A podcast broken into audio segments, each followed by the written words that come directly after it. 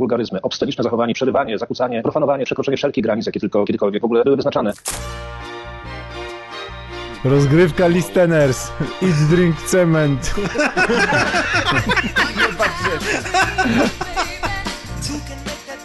Dobra, lecimy.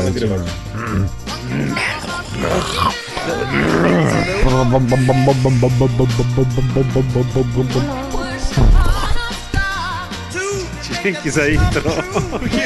Nie chciałem, naprawdę nie chciałem. No dokładnie, ja po. Mówcie teraz 3-4. 3-4. Poszło. Ale fajne 3-4. Kleszczymy.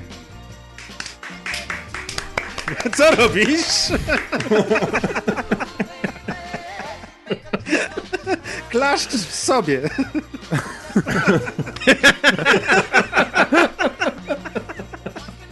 A sobie to nie wypada klaskać, nie? A chyba, że to jest chyba. To jest nieuprzejmie, zawsze się klaska komuś. Aha, to zrobimy takie koło klaskania. Każdy klaszcze no bo... z osoby, osoby klaska po lewej się, stronie. Czy klaszcze się? Klaska czy klaszcze? Klaszcze. A mlaszcze się czy mlaska? Zależy, płaszczy się czy płaska? To zależy, co robisz. A ile osób jest tutaj leworęcznych? A zależy o co pytasz. A co robisz? Klaszczem. Bo tak... Jedną ręką? Bo tak, piszę prawą, ale nie wiem, czy o to pytasz. A ja zęby myję lewą ręką. Ja dużo rzeczy mogę lewą ręką robić. Zupę też prawa była wolna. Dlatego nauczył się myć prawą ręką zęby, żeby nie marnować czasu. Wieczorem każda sekunda się liczy. W tym wieku? Muszę być zawsze w pogotowiu. Nigdy nie wiadomo, kiedy organizm będzie w lepszej formie. Nie może być Dobra, chodźcie, nagrajmy to już, co? A ja myślałem, że już było. Czyli rozgrywka 228, 6 kwietnia 2021. A ze mną w studiu... Jaki szósty? Co? 9 jest. Deusz, Amadeusz. Nie, jest 9 kwietnia. Jest Adek Sradek. Oho. Grzeziu Preziu jest. Przynad nie rymuje. I jest Grzeziu Paweł, Preziu. Nie będę go przezywać, bo to gość. Hello. No i tak, żeśmy zaczęli, niespodziewanie. A ty jesteś kto? Ja jestem Maciek Gaciek. Tylko jaksywski nie dostałem. Opcja. Jesteś nowy. Będziesz naszym Janem Pawłem II. Wiesz, było się upominać? Było. Czyli Paweł teraz, Bestia. Teraz dostałem. Paweł Bestia ze Szczecina. Paweł Bestia. And the next pope is Paweł Bestia! I wiecie, i taki biały dzień. No, w tych rękawicach wybiega. Eye of a Tiger gra. Nie, barka leci. I on leje barka tego poprzedniego papieża, nie? Bo tamten już nie będzie papieżem. Twoją barkę! Dawaj do ring! Zaraz cię zniszczę. Dawaj tą barkę! Aśmy dawno nie nagrywali. Ojej. Z buta wjeżdżam, jednym strzałem wyłamuję barkę, z buta wjeżdżam. Jak Microsoft na rynek. Dawaj na rynek. Ja mam piękny news mam na sam początek, to wam tylko go przeczytam na szybko, bo ten nagłówek mówi sam za siebie. Nielegalni imigranci w ciężarówce podnieśli alarm, gdy zobaczyli, że są w Polsce.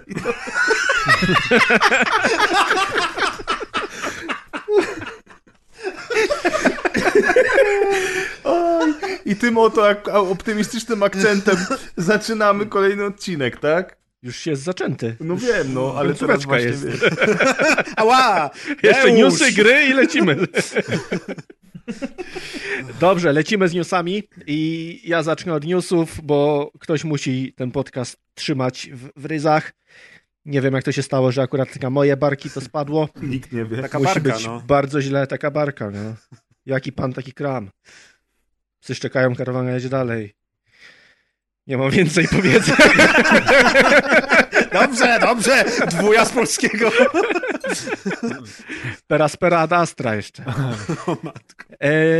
Pierwszy news nie jest newsem, tylko taką ciekawostką, jaką chciałem wam przedstawić i wkleję też do rozpiski. O nie. Połowa zespołu Vlambera, czyli pan Jan Willem Niemann, napisał na Twitterku takiego posta, gdzie można sobie dorzucać easter eggi, jakie umieściło się w grach, i odpowiedziało bardzo dużo deweloperów. W tym momencie jest ponad 400 odpowiedzi i 1500 retweetów. No i są tam różne ciekawostki wrzucone. Część jest z jakichś indyczych gier, o których nigdy nie słyszeliście, ale jest też sporo AAA-ów i na przykład jakieś tam rzeczy z Hitmana, z Dywizji. Dużo ciekawostek można się dowiedzieć i to takich, które jeszcze nie zostały odkryte. Hitler został już odkryty, ale nie został odnaleziony. Tak jak właśnie niektóre te easter eggi. A te skasowane easter eggi też zostały tam wrzucone? A jakie są skasowane? No chociażby z tej takiej znanej polskiej gry, co ostatnio wyszła. A, mówisz o Bestii z Wadowic w Medium. Nie wiem, czy jest tam to dorzucone. Trzeba, nie przejrzałem wszystkich. Tak szczerze mówiąc, po prostu sobie odpalam i losowo klikam, żeby przeczytać, co tam było. Są na przykład jakieś cyferki na płycie z muzyką z Cyberpunka, które są jakimś kodem. Jest egzorcyzm z Hitmana drugiego. Dużo ciekawostek. Bardzo polecam zerknąć sobie tam i podobno w Cyberpunku się... w ogóle jest ukryty, prawdziwy, dobrze działający Cyberpunk. To było niemiłe, Grzegorz. Ale tak, prawdziwe! Tak, tak nie robimy. No, to był taki świąteczny news. Adek się przygotował, żeby było miło. No, bo chciałem rzucać takie ciekawostki game devowe i około game devowe, żeby jakoś... Tak, ale ja też śledziłem ten wątek i też jest bardzo ciekawy. Bo niektóre są nawet takie... małe te easter eggi, ale takie jakby można powiedzieć interesujące z punktu widzenia jakby kodu gry, można powiedzieć, że tak naprawdę gracze mogą tego nie zauważyć, a na przykład coś jest zawarte w kodzie gry, czy w pewnym designie levelu. Jak jest w kodzie gry, to taki słaby easter egg, bo go odkryje, ale ktoś to kod rozgrzebie. Tak, ale na przykład dotyczący tego, że gracze się sugerowali na przykład tym, nie wiem, jak wygląda labirynt w tej grze, a można było zupełnie inaczej przejść, bo ściany nie były poustawiane, mimo że była tekstura na przykład, to nie było tam obiektów poustawianych, więc jakieś takie wkrętki dla graczy, Bo też jest pytanie o definicję tutaj easter egga, nie? Czy... Tak, to nie tylko jest wrzucenie jakiegoś modelu, no tak. Tylko tak jak mówisz, można różnie robić easter eggi. Tak jak mówię, będzie w opisie tego odcinka, chociaż pewnie zapomnimy jak zawsze i ktoś w komentarzach się upomni. No i wtedy dostajemy. Ja ostatnio zapomniałem o tym wideo z Retrostrzału, też dopiero chyba kilka dni później dodałem to do opisu. Także jak słuchacie tego od razu na premierę, to pewnie jeszcze tego nie ma, o czym Adek mówił. Tak, ale jak słuchacie tydzień później, to już nie opłaca się słuchać na premierę. A jeżeli słuchacie tydzień później, to znaczy, że Forumgatka właśnie nie wychodzi, bo przesunęli termin i wychodzą jutro. Ekstra. Znaczy, jeżeli słuchacie tydzień później, to jest tydzień za późno. Wyszli 6 jak już w poniedziałek słuchacie, to już jest po fakcie. Dokładnie. No, to już nie ma co wracać nawet. Ale drugi news, który jest newsem.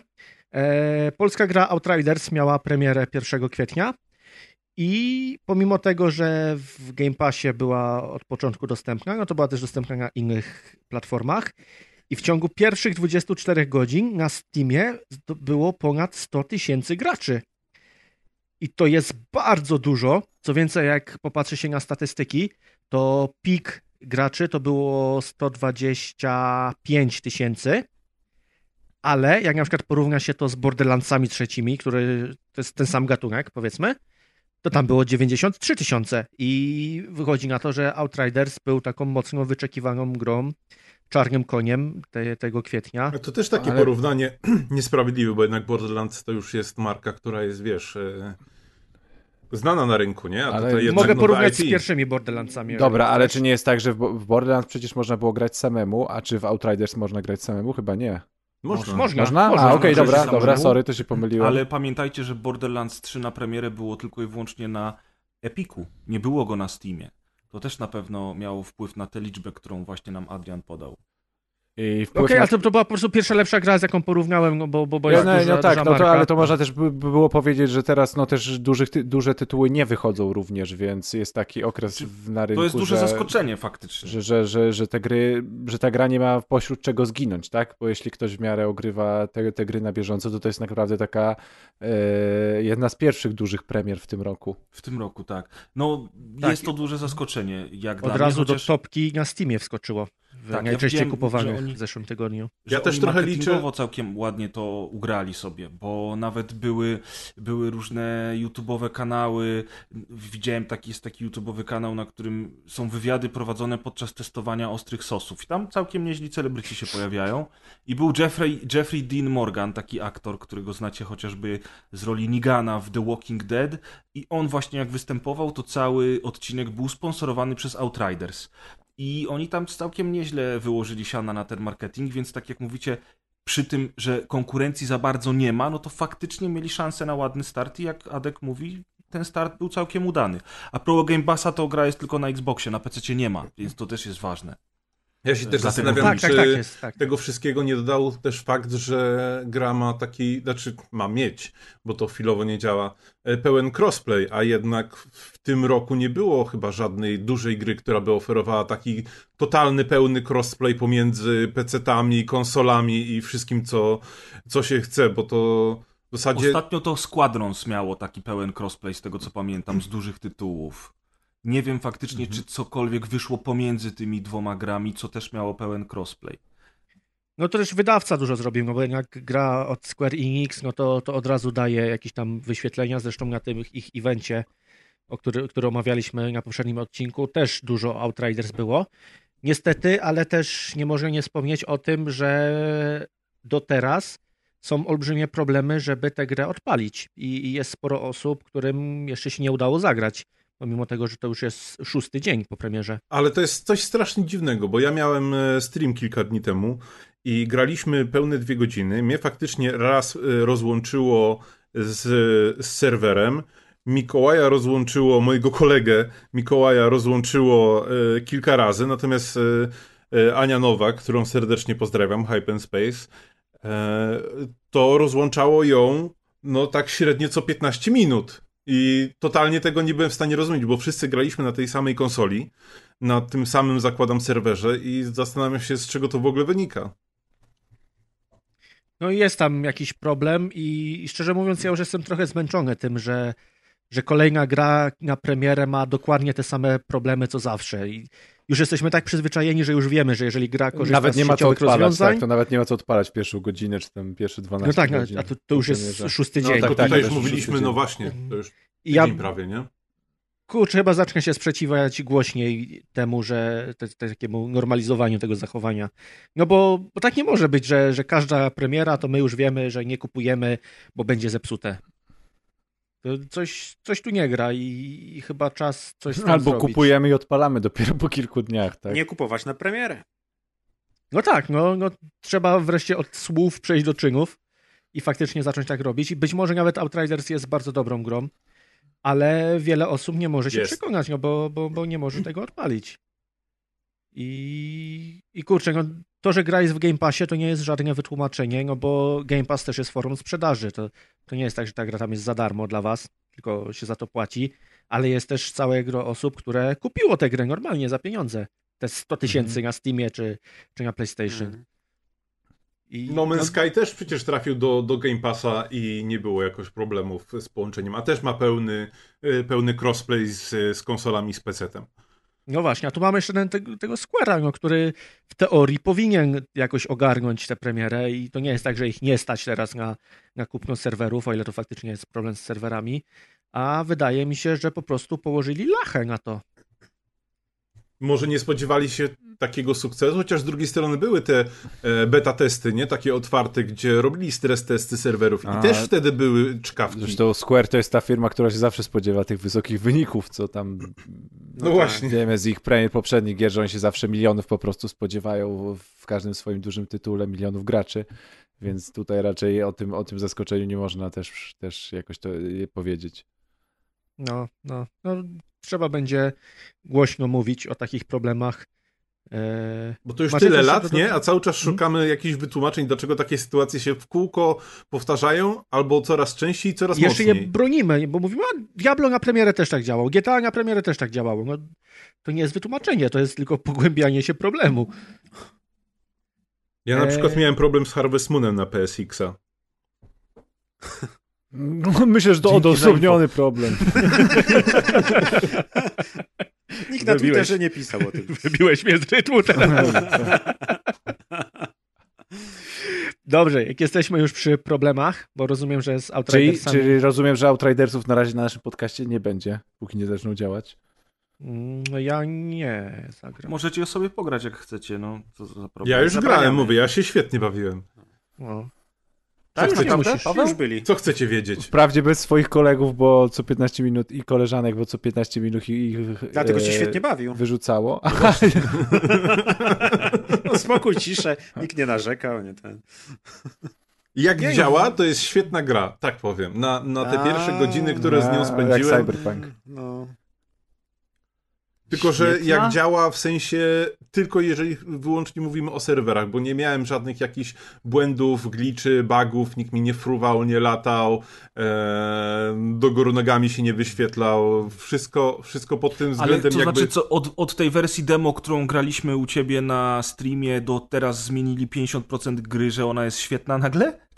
Czy co? Ja też mówię, że ci się podoba. Podobało mi się, ale to nie jest tak, że wiesz, że no ja w ogóle nawet tych nie zainstalowałem. To co się prezowi podoba, to nie jest świetne od razu. No, no dokładnie, ja po chyba godzinie...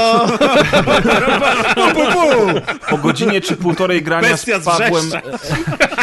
I grania z Pawłem na streamie, dopiero zacząłem się do tej gry przekonywać, jak uznałem, że poziom trudności jest na tyle wysoki, że wymaga współpracy od nas i to było spoko. Ale, że wiesz, no nie wiem, ale faktycznie może Paweł nie będę teraz wróżył z fusów. Możliwe, że Paweł po prostu jest szczęśliwym człowiekiem. Podchodziłem do tej gry już z takim nastawieniem, że wiem, czego się po niej spodziewać, że właśnie tam jest to nastawienie na tą współpracę.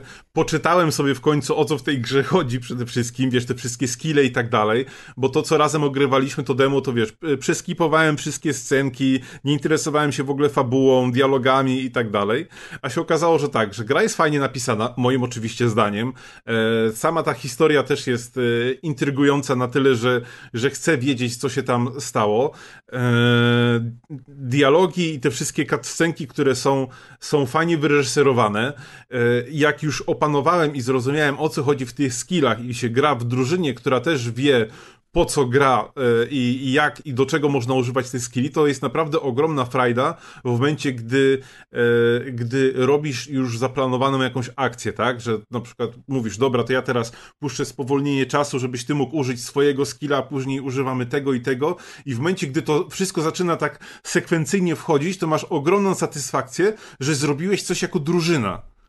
To jest coś, czego na przykład mi brakowało troszeczkę, jak grałem, to swoją drogą, w Dywizji, bo tam jakoś aż tak bardzo nie czułem, że każdy ma swoją jakąś rolę w tym zespole, a tutaj jednak coś takiego było wyczuwalne i to zaledwie pierwsze 2 godziny grania, więc liczę, że dalej może być tylko lepiej. Od ludzi, którzy grali więcej, wiem, że dalej jest jeszcze tylko fajniej. Znaczy, no, jest fajniej.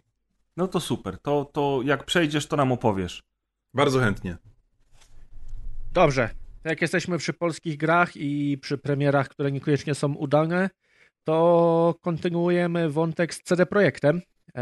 I to jest temat z Twittera, bo ponownie zapytałem naszych słuchaczy o newsa, jakiego chcieliby usłyszeć i padła od Kuby propozycja porozmawiania o projekcie Red 2.0. Nie wiem, czy słyszeliście o tym, było tak. Spotkanie inwestorskie chyba, to się nazywa, tak? W każdym razie był nagrany filmik, gdzie zarząd Redów opowiada o planach, o tym, co ma się zmienić i co chcą zrobić. I nazwali to właśnie bardzo ładnie projekt Red 2.0. To był taki 25-minutowy film, gdzie opowiadają o tych zmianach. Z ciekawostek takich, które nas mogą interesować, to widać wyraźnie, że słuchają się tego, co mówi się w internecie, bo z zapowiedzi przynajmniej wiadomo, że dopiero zweryfikujemy za parę lat, czy faktycznie zastosują to, o czym mówili, ale z zapowiedzi powiedzieli, że chcieliby uniknąć wczesnego marketingowania gier, czyli to, co było w przypadku Cyberpunka, czyli pokazanie 100 lat temu trailera z nie mając gry, nie mając pomysłu, a później pokazywanie kolejnych rzeczy nie mając gry i nie mając pomysłu. Powiedzieli, że chcieliby to bardziej skorelować z faktyczną produkcją i pokazywać rzeczy, które mają. Chcą zmienić całe podejście do zarządzania projektami, bardziej w agile'ową stronę chcą z tym wszystkim uderzyć. Jak sami mówią, jest już ich tam ponad 1000 osób w samym dev teamie, a oprócz tego mają jeszcze Goga i mają Spokko, czyli firmę od mobilek. Czyli ich tam jest naprawdę kupa ludzi i to zarządzanie projektem by się przydało ogarnąć. Zwracałem też uwagę na to, że niekoniecznie pracownikom się pracuje tak, jak powinno się pracować i też tam chcą troszkę pozmieniać w tym systemie, żeby każdy komfortowo się czuł. No i kupili m.in. studio w Kanadzie. Studio, z którym już wcześniej współpracowali. Kurczę, zapomniałem, teraz się nazywa, zaraz otworzę newsa. Współpracowali z nim, ale teraz uznali, że już jest najwyższy czas ich przejąć, więc mamy CD Projekt Red Vancouver, co już pokazuje takiego naszego małego Ubisofta polskiego. Zresztą w tym filmiku mówią o tym, że ich celem jest wskoczenie do top 3 światowych producentów gier. To jest dość ambitny projekt.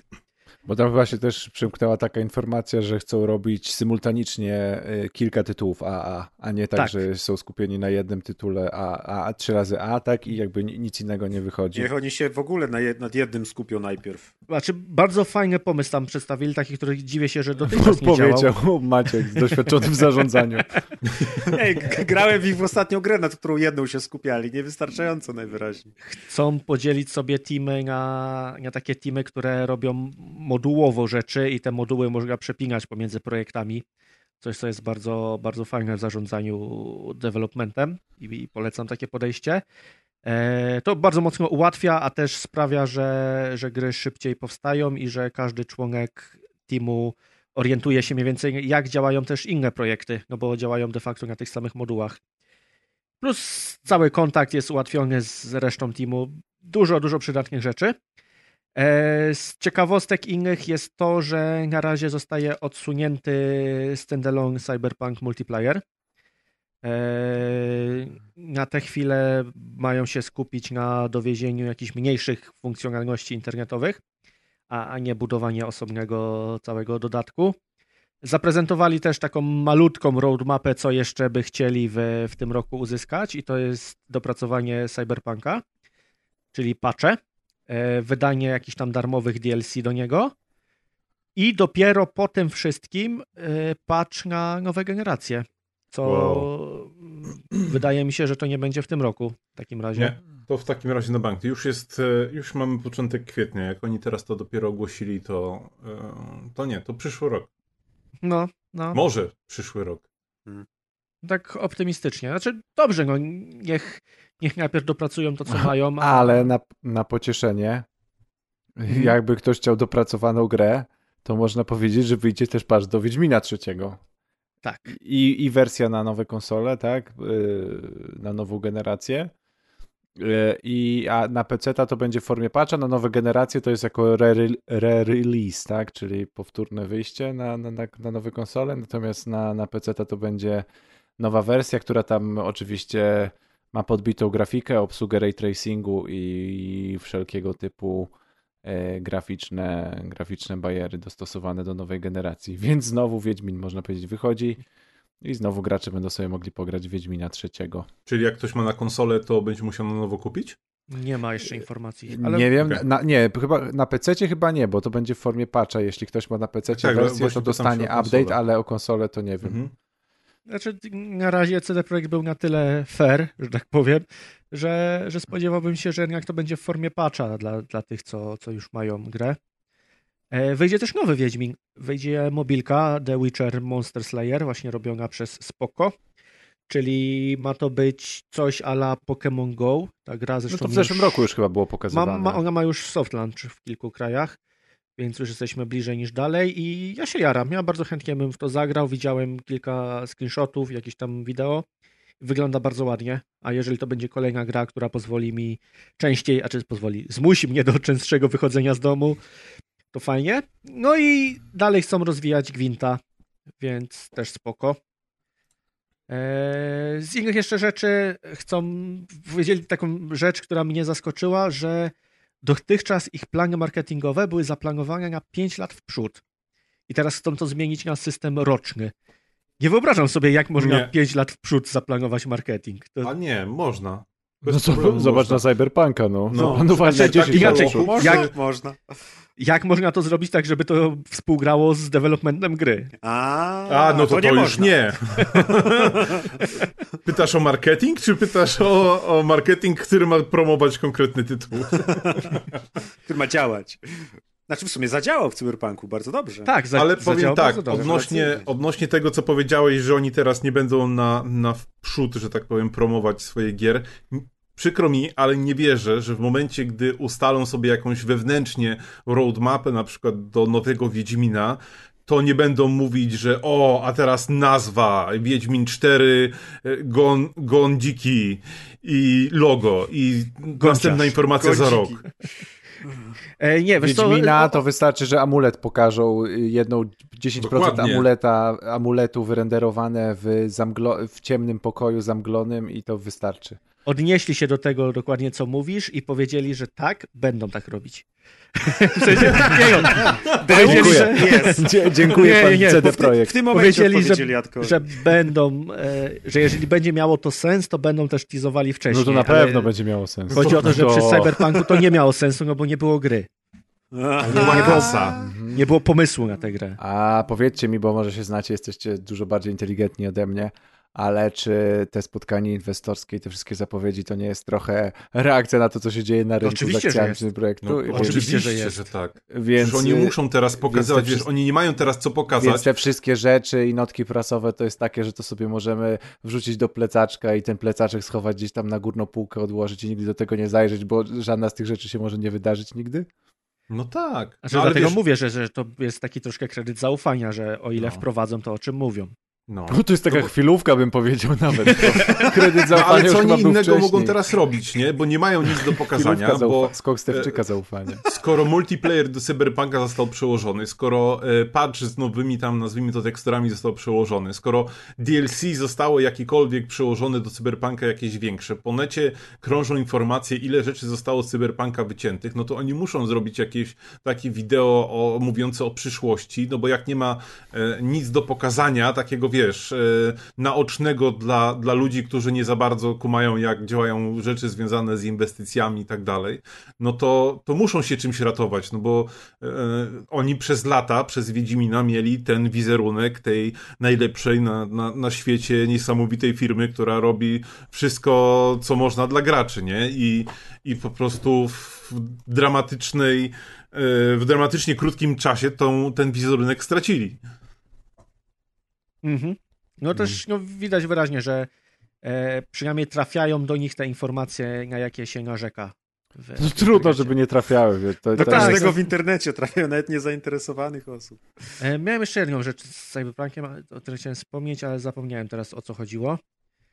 Więc chyba to już wyleci. Nie, ja tylko powiem, że na Reddicie jest wspaniały wątek a propos tego nowego patcha chyba 1.2 do Cyberpunka, który wyszedł na PC-ta i gdzie ludzie wstawiają screeny, filmiki, zdjęcia pokazujące, że te rzeczy, które są wymienione w changelogu, to wcale one się w grze nie wydarzają i te rzeczy, które się miały naprawiać według changeloga, się wcale nie naprawiają. Także...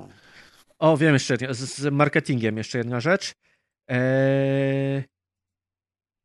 Kurwa. Dokładnie tak! Adek mówi prawdę. Tak, myślę, że naprawdę. Chyba robi drugi raz. Bestia sprawa. Wiem. Jutro WIG 20, CD Projekt w górę, bo Adek powiedział prawdę o marketingu. Że prezentując grę będą się skupiać na wszystkich platformach, a nie tylko na PC-cie. Na pewno. Już teraz przecież się skupiali na zaskakująco dobrze działającym Cyberpunku. Ja mam do was inne pytanie.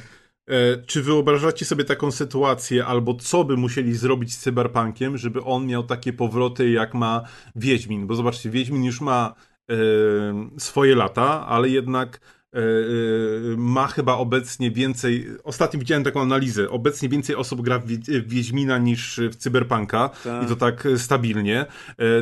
Wiedźmin ma co chwilę jakieś tam powroty do łask, teraz jak wyjdzie ten patch z nową grafiką, to myślę, że znowu będzie miał... sprawdzą. Wszyscy sprawdzą. I teraz pytanie, co by musieli zrobić z Cyberpunkiem? Czy wystarczy, że wszystko załatają i wyjdzie patch tam powiedzmy 2.0 pod koniec roku? I czy wszyscy się na to tak rzucą, jak się rzucają na Wiedźmina? Czy nie mają szans po takim ciężkim starcie? Jak myślicie? Na przykład No Man's Sky pokazuje, że jak się dokończy grę, to ona może sobie świetnie radzić, nawet mimo tego początkowego hejtu, który zebrała. I teraz o No Man's Sky'u może się nie słyszy tak bardzo w kwestii jakichś powrotów albo coś. Wielki patch był. Chociaż właśnie chciałem powiedzieć, że jak oni sobie to zrobili, że robią te duże patche i wtedy jest jakiego newsa wrzucić na stronę, ale przede wszystkim baza graczy jest ogromna, nie? I to są gracze zadowoleni z tej gry, więc trzeba zacisnąć pasa i po prostu dokończyć grę. No. Jest zupełnie innym typem gry i do niego możesz wrócić za rok i grać znowu, czy grać dalej i masz co robić, a Cyberpunka przeszedłeś, jeżeli nie dostaniesz DLC, no to co? Ale Wiedźmina przeszedłeś. No właśnie o tym mówię. Wiedźmina też ludzie grają. Ja sobie też często włączam Wiedźmina, żeby sobie konno pojeździć i pozwiedzać okolice. Znaczy ja tylko do No Man's Sky'a się teraz odnoszę, że to porównanie z No Man's Sky'em jest takie, że No Man's Sky jest inną grą, że go naprawienie pozwoliło zagrać jeszcze raz tym samym ludziom. Ale Wiedźmin też jest inną grą, a jednak ludzie wracają i cały czas grają, nie? Jakby tylko, że kurczę, Wiedźmin miał jeśli mają zupełnie inny kontent, nie? Z przyjemnością wraca do tego. I ci ludzie, którzy teraz grają w Wiedźmina, nie wiem ilu z nich akurat gra fabułę znowu, a ilu sobie po prostu wraca, żeby sobie trochę tam pogasić kropek, trochę powalczyć, a tak na chwilę okazjonalnie pograć. Ale wracają. Co tam następne? Ja nie wiem, co by się musiało stać. Ja w ogóle też nie do końca rozumiem właśnie takie powroty i tak jak zapytałeś o tego Wiedźmina, to nie rozumiem, dlaczego ludzie jeszcze raz odpalają Wiedźmina. Ja z Cyberpunkiem czekam, aż mi przyjdzie ochota, żeby w niego zagrać. To, co się działo, wszystko dookoła w ogóle mnie nie zniechęciło.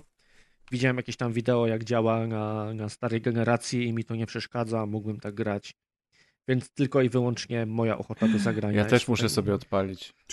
Ale a czy masz coś takiego, co właśnie by sprawiło, żeby ci się zachciało? Jakby powiedzieli, że teraz na przykład, zobaczcie, powycinaliśmy te rzeczy i one teraz wracają i ta gra jest 2 razy większa. Nie.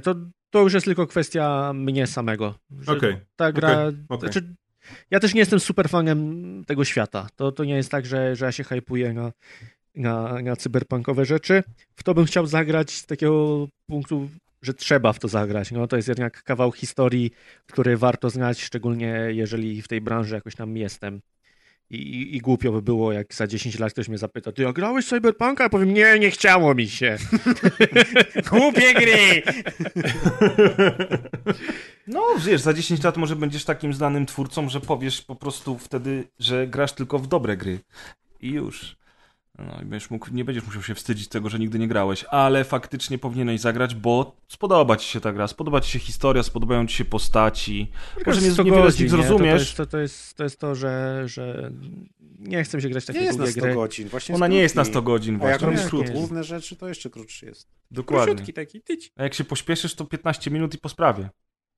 Pierwsze ruchanko jest po ilu? Jak zapłacisz, to od razu możesz jechać na market. Tam. Zapłacisz, to ja chcę eskapizm mieć growe. Bez pieniędzy, z miłości.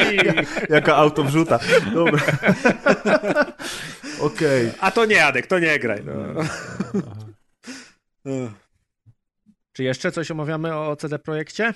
Nie, już chyba wystarczy tego CD Projektu na jeden odcinek. Okej, to przypominam, że to był temat z Twittera i postaram się co odcinek wrzucać przed nagraniem takie pytanko, o czym...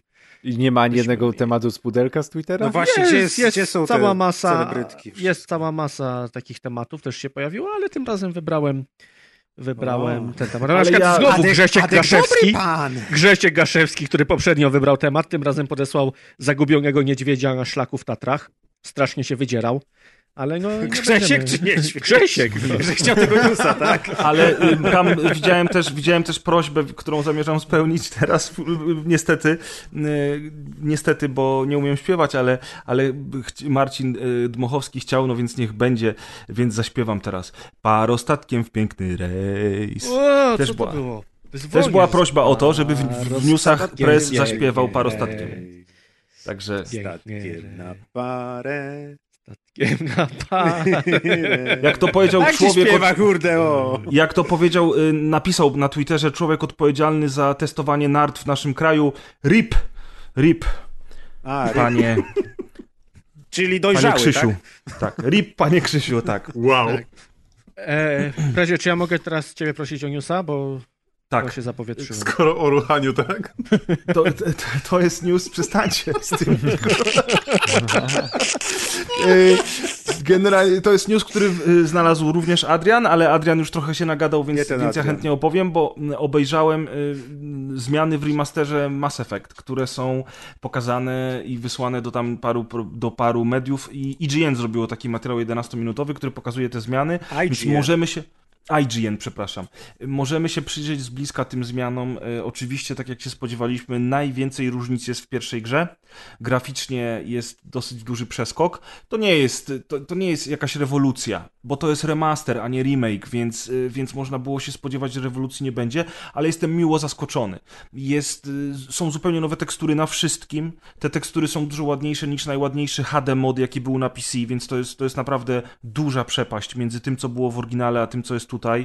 Dodali nowe oświetlenie, zmienili niektóre elementy otoczenia, bo na przykład w lokacjach z jedynki były w pewnych konstrukcjach architektonicznych, w kosmicznych bazach i nie tylko, ściany, które miały zasłaniać widok graczowi, żeby nie obciążać sprzętu. To było świetne tłumaczenie, w ogóle sobie nie wpadłem na ten pomysł, że ściana służy tylko po to, żeby zablokować, że tak powiem, pole widzenia. Tak żebyś nie widział w łazience na przykład, jak ktoś na kiblu siedzi, to jest ściana. Tak, ale to chodzi o ściany, które niekoniecznie musiały tam być. No i generalnie rzecz biorąc, te ściany zniknęły, jest dodane nowe oświetlenie, tekstury. Wszystko widać. Kibel już się teraz natychmiast doczytuje. Przemodelowali Mako, pokazali różnicę w ładowaniu windy, w ogóle można tą windę natychmiast przełączyć. Można, to jest super. Można ją skipnąć, tak. Ona powinna tak wtedy tak szybko, tak ziup, tak robi. W oryginale winda jechała 52 sekundy, a w remasterze jedzie 14 sekund. Ja wiem, że to są mało istotne informacje, ale to są windy, one są już... Może ona jedzie na niższe piętro legendarne. Nie jedzie do samego końca, tylko wysadzimy cię na początku. To się wydaje, że są głupie windy, ale to był faktycznie problem, bo się zastanawiali ludzie, w jaki sposób w grach na nowej generacji będą pominięte te windy, bo to by trzeba było mocno w kod wskoczyć, żeby tego nie było. No i oni znaleźli fajny sposób z tym skipem. Można po prostu skipować, tak, to jest piękne. Chociaż oczywiście nie będziemy skipować, bo te 14 sekund muzyczki i rozmów w windzie to jest to, co było piękne. Oczywiście, że tak. Znaczy tam było 52 sekundy, jak już wiemy. I rozmowy były tylko na początku, a potem niezręczna cisza. Potem była niezręczna cisza, więc teraz być może... 4 minuty. Jak w życiu, no. To jest trochę tak, jakbyś w Cyberpunk albo w tej mafii zremakeowanej przełączał fragmenty z jazdą samochodem, które są najbardziej klimatyczne i najciekawsze bardzo często, więc w ogóle, no nie, wind też się nie przełącza w Mass Effectie. Okay. Dokładnie. W każdym razie tak, wygląda naprawdę ładnie. Zgodnie z tym, czego się spodziewaliśmy, gameplay nie został mocno zmieniony, to znaczy w jedynce nadal bronie mają przegrzewanie się. To też nie jest zgodnie z tym, co się spodziewaliśmy, bo spodziewaliśmy się, że będzie model z dwójki. A oni zostawili. Myśmy liczyli na to, że będzie model z dwójki. Nie, ja pamiętasz, jak rozmawialiśmy o tym? Ja liczyłem na model z jedynki, bo był super. No to się cieszę. Ja bym bardzo chciał model z dwójki, natomiast spodziewałem się, że to będzie zbyt dużo pracy, żeby oni to zrobili. I rzeczywiście zostaje model z jedynki, natomiast zniesiono wszelkie ograniczenia gatunków broni do klas postaci. Bo w oryginalnym Mass Effectie nie można było używać niektórych pukawek, jeżeli miało się daną klasę. A teraz zostało to zniesione, więc no po prostu wybór będzie większy. Przemodelowali cały interfejs, sklepy, nie sklepy. Jest dużo bardziej rozbudowany kreator postaci, dużo więcej elementów do tej postaci można zrobić, plus modele postaci, które są w jedynce, są przeniesione żywcem z trójki. W związku z czym po prostu już na dzień dobry w pierwszej części możemy grać taką postacią, jaką graliśmy w trójce, bo tamte modele były najładniejsze. Na pierwszy rzut oka wygląda to ładnie. Przemodelowali Mako, Mako teraz jest takie mniej bouncy. Ono nie, tak nie skacze, jakby wszędzie była niska grawitacja. I dostało turbo. Dostało turbo, jest polepszone strzelanie. Pani tam ładnie mówi, że wreszcie da się strzelać, że wreszcie da się celować.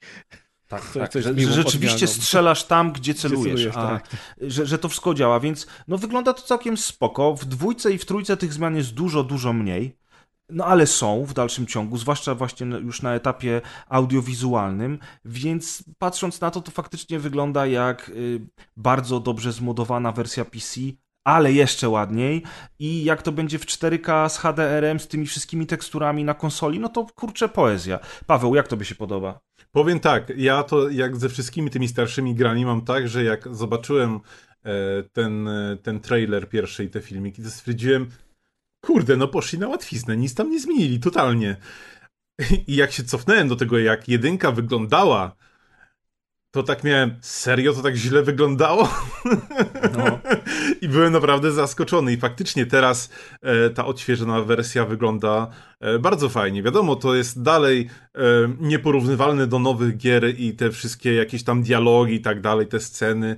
Ta mimika nie jest taka jak z gier, które teraz obecnie znamy, ale będzie już to zdecydowanie zjadliwe, więc jeżeli ktoś nie miał styczności z serią albo, nie wiem, dawno w to nie grał, tak jak ja na przykład, ja się absolutnie nie mogę doczekać. Jeszcze te ułatwienia, tak jak wspomniałeś, jeżeli chodzi o chociażby to zniesienie tej klasowości broni, że będzie można po prostu sobie więcej pozmieniać, więcej pograć, tak jak nam się chce, no to jest super. Co do Mako, to akurat sam osobiście się nie cieszę, mi się strasznie podobało Mako z jedynki, to, że właśnie ono było takie, jakby to nazwać, takie gumowe, to był taki dla mnie wątek zawsze humorystyczny, ale fajnie, tak, na pewno super, że można strzelać tam, gdzie się celuje, to jest duży plus, to mnie najbardziej irytowało, jeżeli chodzi nowość w grach, nowość w grach, tak jest. Gdzie się celuje w ogóle.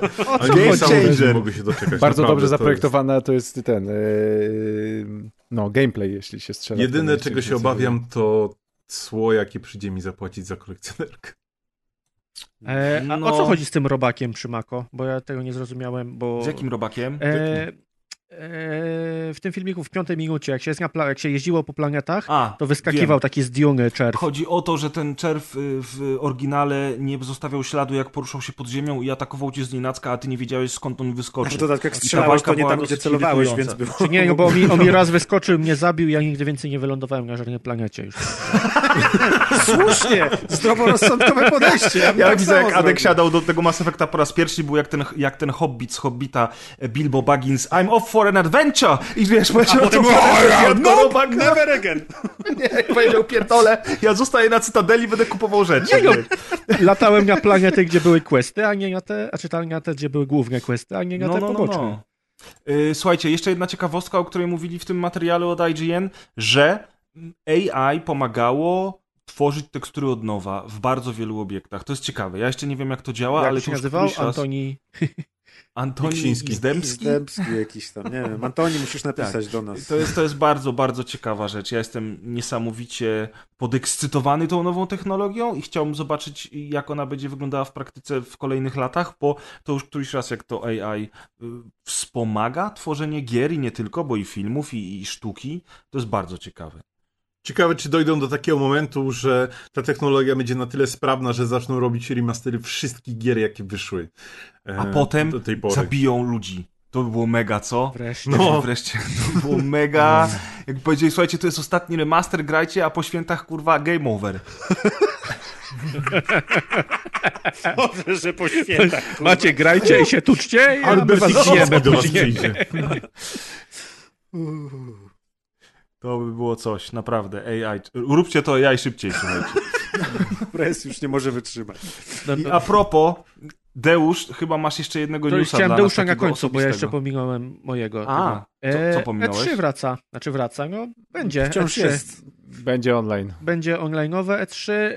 Co ciekawe, kilka dużych firm się zapowiedziało, że będzie wspierać to wydarzenie. Między innymi Nintendo, Xbox, Capcom, Konami, Ubisoft, Take-Two, Warner Bros. Oraz Koch Media, co mnie zaskoczyło, że że kochy są na tyle duże, żeby byli wymieniani jako osobne wspierające. Może już nikogo nie zostało, bo wszyscy się spękają i przez wcześniejsze miesiące wszystko wypuszczą. Nie, bardziej to, że Embracer Group wykupiło wszystkie inne studia, więc, więc oni są teraz zamiast tej całej reszty.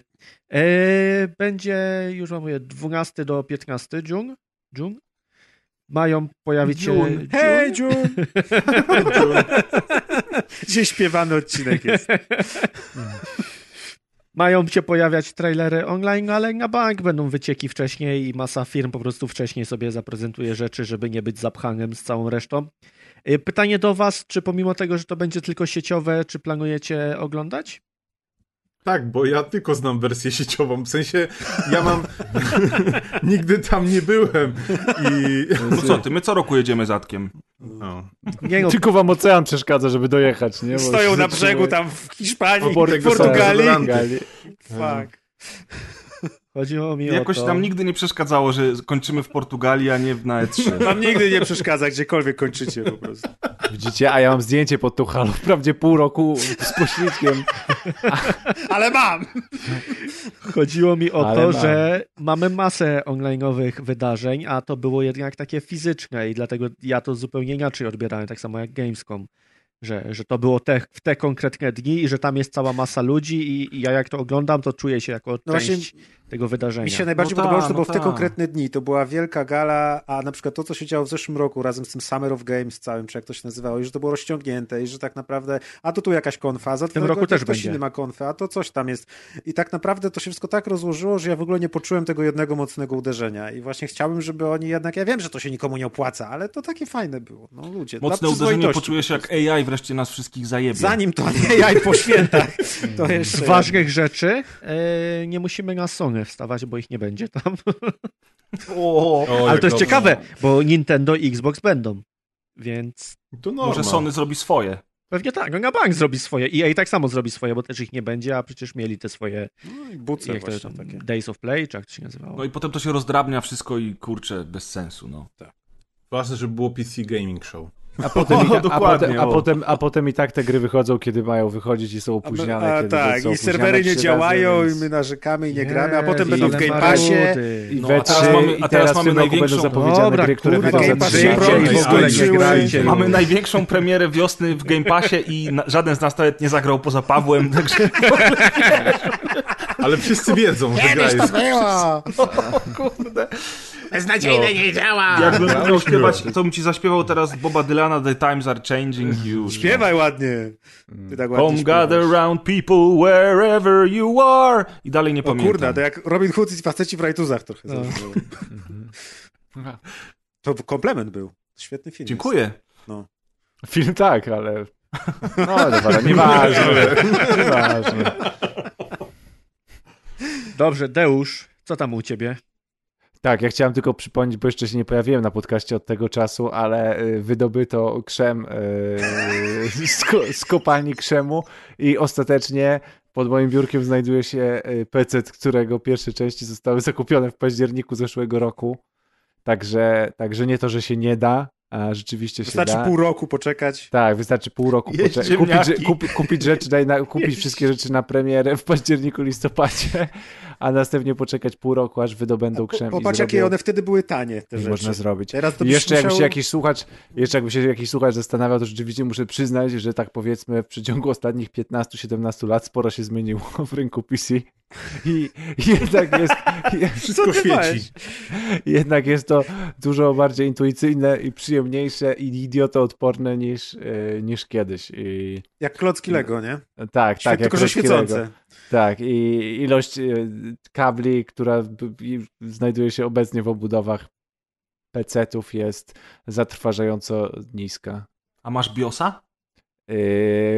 Tak, UEFI. To już ja nawet, znam takie skróty. To jest w ogóle przemiana, jaką przeszedł Deusz. Jak ja widziałem na czacie, co się działo. Deusz od trzeba sterowniki instalować, gówno pecety, do... Zmieniłem czasy dostępu do RAMu. Na co Press mówił, co? Tak było. Znaczy, Deusz teraz jest pierwszy po Bogu, drugi po Bogu, po prostu, jeśli chodzi o pecety, on ma pod jak macie, pod jak chcecie poradnik. Mi się przypomina, jak Jeff Bridges mówi ten, na początku Tron Legacy mówi: I imagined clusters of information as trains or buses and one day I got in. I wchodzi ta muzyka Daft Punk i Deusz siedzi w biosie. Deusz odpala swojego potwora wrocławskiego po prostu, a on bezgłośnie zaczyna tylko świecić i wiać tym powiewem. Winds of Change. Deusz ma ten taki włos Peacemaster Race rozwiany na głowie i na brodzie. Ta jego włosy broda, mu się teraz blond zrobiły i ma takie długie włosy. I on żona siedzi obok z takim wiatrakiem, tylko jak on Windowsa. Patrzy z pożałowaniem na tę konsolę i 60 klatek. I tutaj jest piękna ciekawostka, bo ponieważ mój komputer się robi już coraz słabszy, a widzę ceny obecnych sprzętów, to coraz mocniej rozważam kupno telewizora 4K i tego Series X-a na własność, który tak chciałem zrobić, tak sobie myślę, kurwa, tyle zaoszczędzę i wszystko będzie chodziło dobrze, po co mi nowy komputer? Nerwów se zaoszczędzę i w ogóle. I tak bym nie umiał tych pamięci włożyć, bo musiał Deusza połamać. I tak odblokować jakieś rzeczy w ramie. Tak, i tak nie umiem zacieśnić timingów. Zresztą, jak kupisz nieodpowiednie elementy, tak jak ja, to potem musisz zainstalować 4 programy, żeby to wszystko wyłączyć po budowie, żeby się nie świeciło. Deusz, nie wiem, czy przesłuchałeś bloopersy z poprzedniego odcinka. No właśnie, były o to chodzi, chciałem powiedzieć. Te bloopersy, które są tajne i które nigdzie się nie pojawiły, a na które mówiłem o tym, jak mi wiatraki w budzie nie chodziły. To jest niesamowite i ten Bob Dylan, że czasy się zmieniają, tutaj idealnie nam pasuje. Deusz Master Race, a ja kurwa siedzę na konsoli. No przecież... O Jezu. Piękne. Powiedz nam lepiej, jakie masz kolory w obudowie. Chyba wszystkie z tego, co widziałem. Wszystkie ze skali RGB. Ale aktualnie nic, bo szyba w obudowie jest skierowana w stronę ściany, więc... Musisz ścianę wyjebać i patrzeć od zewnątrz. tak jak w Mass Effectie. Więc zastanawiam się o wstawieniu, żeby odpalić te kolory, które mam, oczywiście 4 programami trzeba to zrobić. To czy nie wstawić, wiecie, odsunąć obudowę 2 cm i wstawić szybę i wtedy, wiecie... Lustro byś wstawił. Lustro, przepraszam, szybę. Ale czad. Byśmy wtedy 2 kompy, kurwa. Najlepiej weneckie, żeby od wewnątrz nie widzieli. No. A jakbym sobie z 2 stron zrobił lustra, to bym miał nieskończoną ilość kompów i bym kopał bitcoiny. Nieskończone lustro. A jak już jesteśmy w kąciku technologicznym, to ja niespodziewanie chciałbym Maćka wypytać o klawiaturę nową. I chciałbym w tym momencie, żeby Paweł się nas posłuchał dokładnie, bo wiem, że się zajarasz i też będziesz chciał. Ja zrobię tak, uwaga, żeby tu tylko nic przypadkiem nie było, uwaga. Ja mechaniczna. Teraz mam taką klawiaturę, tak. Bo my w ogóle, nie wiem, to, kto to zaczął? To na pewno przez Deusza właśnie. Ja zacząłem. Głupi Deusz, jak nasze pecetowiec. Pecetowiec od cieniu boleści. Ja teraz musiałem portfel otwierać i wydrapywać wszystko, bo Deusz teraz pecetowcem jest. Bo Deusz tam zaczął pokazywać klawiatury mechaniczne. Ale nie takie dostępne, nie takie w sklepach, MediaMarkt i tak dalej. Takiej Aforteki. Tak. Nie firm gamingowych wszystkich. Nie. Tylko takie, jak to powiedzieć, estetyczne, z klasą, eleganckie. Takie customowo robione, tak? Czyli tak. Gdzie oddzielnie można kupić sobie zwykłą, wyciętą z prostego kawałka metalu obudowę, tak? Znaczy, to już właśnie... czy też nakładki na te obudowy, kupuje się oddzielnie przełączniki, no i oczywiście oddzielnie można kupić keycapsy, ale to już jest, które są stylizowane nie w taki gamingowo, transformerowy styl, że to jest mokry sen 12-latka, tylko na przykład to jest stylizowane, nie wiem, na retrofuturyzm lat 90., na jakieś klimaty takie cyberpunkowe. Przeróżne na przykład schematy kolorystyczne, ale właśnie nie takie a la Transformers, tylko na przykład klawiatura jakaś tam... No chciałem właśnie akurat, może zły przykład, ale takie turkusowo-fioletowe wszystkie w klimatach retrowave'owych, czy takie Miami, czyli też właśnie róż z turkusem. Paweł, wysłałem ci na Facebooku, żebyś widział, o czym rozmawiamy. Pierwsza jest od Maćka, co ci wysłałem. Takie przeróżne, super kolorystyczne. Nice. Ja w ogóle zawsze kojarzyłem, że klawiatura mechaniczna to jest głośna klawiatura dla graczy, która błyska kolorami i wygląda jak Transformers. I jakby nie widziałem wielu jej zalet. Tutaj potem głównie zaletą, którą właśnie Deusz pokazał, były te estetyczne, super wyglądające wszystkie klawiatury customowo składane z tymi różnymi świetnymi przyciskami, czyli keycapsami. No a odkąd sam posiadam taką klawiaturę gdzieś od tygodnia, no to zauważyłem, że to jest super sprawa. Kupiłem sobie klawiaturę na czerwonych przełącznikach. Czerwone to są takie ciche, które nie posiadają kliku, czyli miękko chodzą. I po prostu używanie tej klawiatury to jest coś bez porównania do wszystkiego, na czym wcześniej pisałem, bo ona po prostu chodzi jak masełko, gładziutko i mega przyjemnie. I zaletą akurat tego modelu, który ja sobie kupiłem, wypatrzyłem i sprowadziłem ze Stanów Zjednoczonych, US of A, jest to, że jest taka modularna i mogę sobie w niej wymienić nie tylko przyciski, bo przyciski, czyli keycapsy można wymienić praktycznie w każdej, ale można też w niej wymienić przełączniki, czyli jakby mi się chciało kiedyś zmienić na przykład niebieskie, czyli te bardzo głośne klikające, to mogę sobie tylko zamówić same przełączniki i je tutaj powsadzać. Mogę je powsadzać tylko w niektóre przyciski, w dowolne. Plus ta moja klawiatura ma oczywiście światełka i one się teraz świecą, piękne turkusowe, fioletowe kolory, a w dodatku mogę specjalnym oprogramowaniem jednym tylko na szczęście ustawić sobie jakieś tryby tego świecenia i na przykład mogę nawet każdemu indywidualnemu przyciskowi nadać jakiś kolor. Mogę sobie podświetlić tylko część albo jakieś tam efekty powłączać czy coś, tam sterować jasnością tego wszystkiego. Mogę to wyłączyć w cholerę, żeby w ogóle nie świeciło. Akurat ten model, który mam, też mi na tym zależało, bo jako esteta tutaj najbardziej się tą częścią estetyczną tego całego przedsięwzięcia podjarałem. Ta klawiatura ma takie nakładki. W dwóch kolorach sobie zamówiłem, czarną i białą. I też mogę sobie zmieniać. To jest taka jakby ramka dookoła tych klawiszy, nie? I w dodatku ludzie też na przykład sobie na te ramki robią sticker bomby i naklejają naklejki. I też tak planuję, żeby chyba na czarną sobie oblepię tymi naklejkami naszymi z rozgrywkowymi motywami. No i w ogóle... No super, tylko szkoda, że to tyle pieniędzy kosztuje. Dla przykładu na AliExpress, jak tam przeglądaliśmy różne zestawy klawiszy, no to takie zupełnie badziewne, najtańsze były kolorowe, powiedzmy, takie zwyczajne, no to tam za 50 zł można kupić.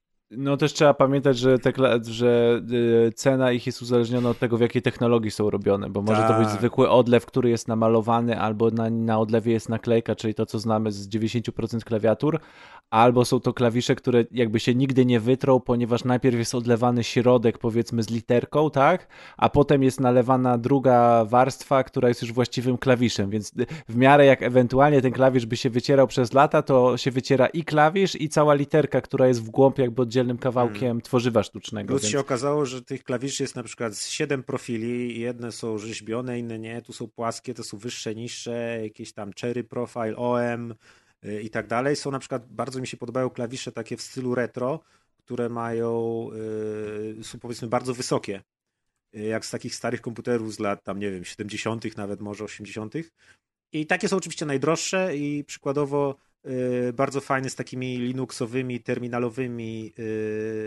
fontami nadrukowanymi. Taki zestaw na klawiaturę kosztuje powiedzmy 600 zł, 800 zł. Same przyciski, nie? Więc tak, ostatnie tygodnie minęły na zgłębianiu bardzo dziwnego świata fascynatów klawiatur mechanicznych. Przestańcie w ogóle, kupujecie sobie komputery, jakieś wypasione klawiatury, ja właśnie dostałem wycenę szaf, kurwa, i się zesrałem, nie? Jesteś taki stary! Nie, kurwa, po prostu, fuck you, też mi sobie kupił klawiaturę, a nie szafę, kurwa. Nie widzicie, że twoi rodzice z tobą nie wytrzymują, jak ty otwierasz list w korytarzu z wyceną i... Kurwa, wiesz co, ja będę trzymał w tej szafie? Piżamę i nawet nie będzie nic mniej świecić. Kurwa. Ale możesz sobie zamontować, ja ci mogę zamontować LEDy w szafie, jak chcesz. I to nawet jeszcze sterowalne, także właśnie, zintegrowane z kompem. Bo poza tym, że mam świecącą klawiaturę i mam też myszkę świecącą. Słuchajcie, kupiłem, muszę zrobić bezwstydną reklamę jako fascynat mojej starej myszki Razera Diamondback, która umarła i nie mogłem znaleźć nic w podobnym kształcie. W końcu znalazłem.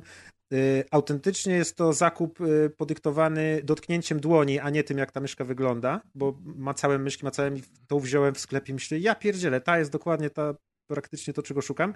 A jest to myszka Modcom model Shinobi i jest to myszka świecąca milionem barw, kolorami tęczy. Jest jeszcze ponacinana w ten taki słój miodu, ten honeycomb, że jest taka niby lekka, więc wygląda kompletnie jak gamingowa, chociaż jest biała i pasuje mi do białej eleganckiej klawiatury.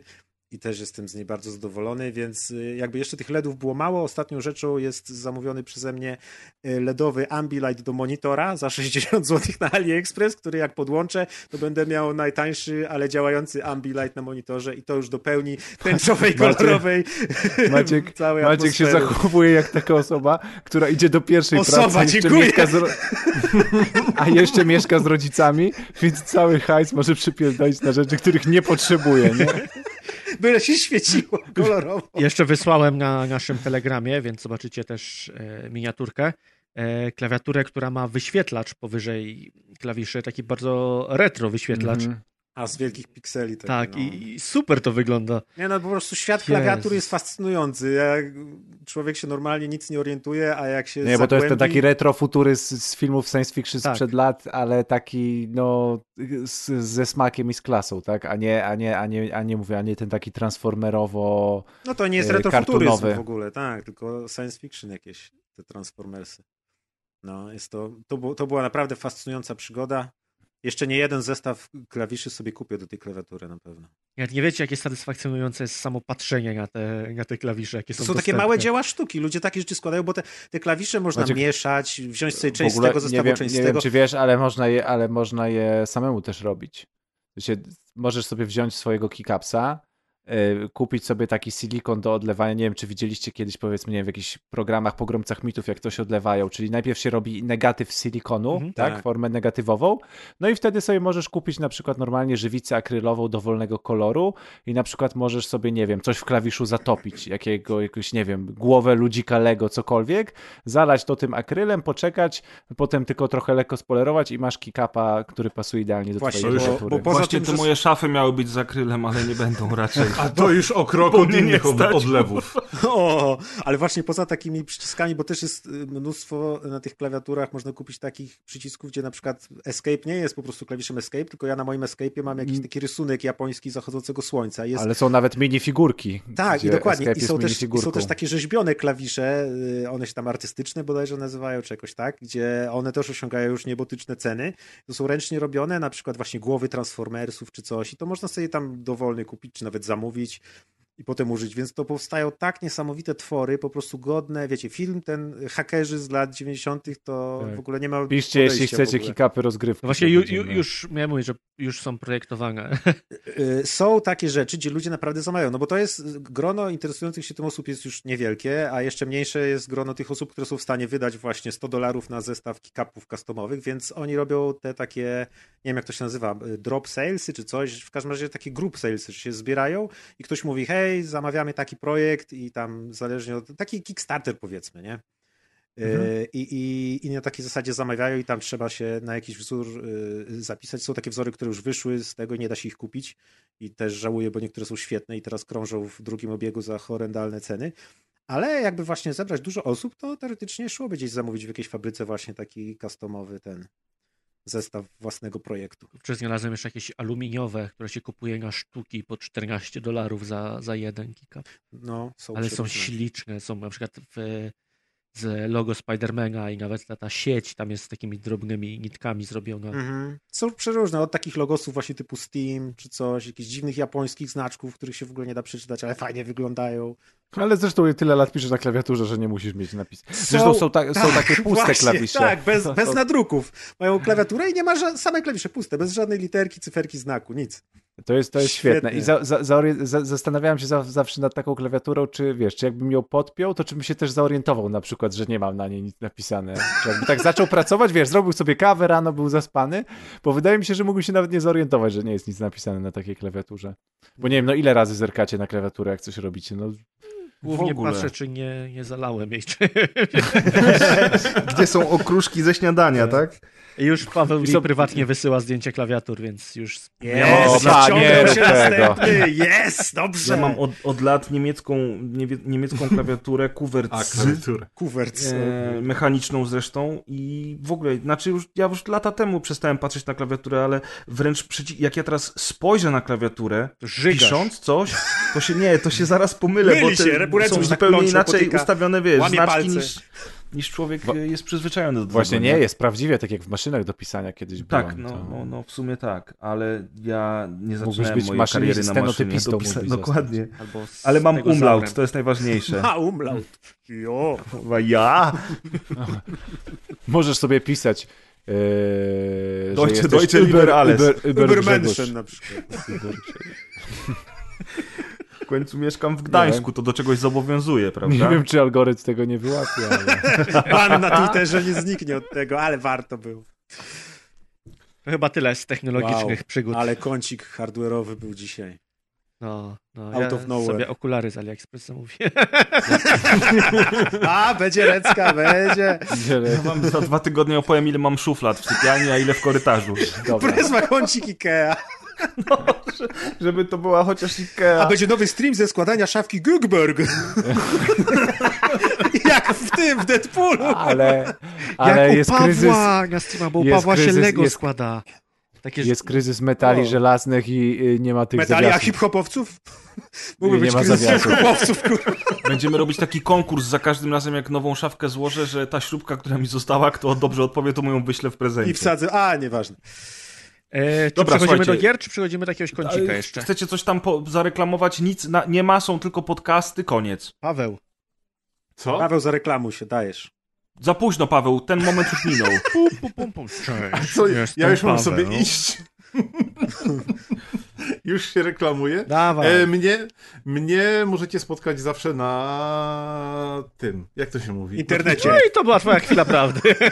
I tyle. 2 razy, Paweł, 2 razy miałeś szansę.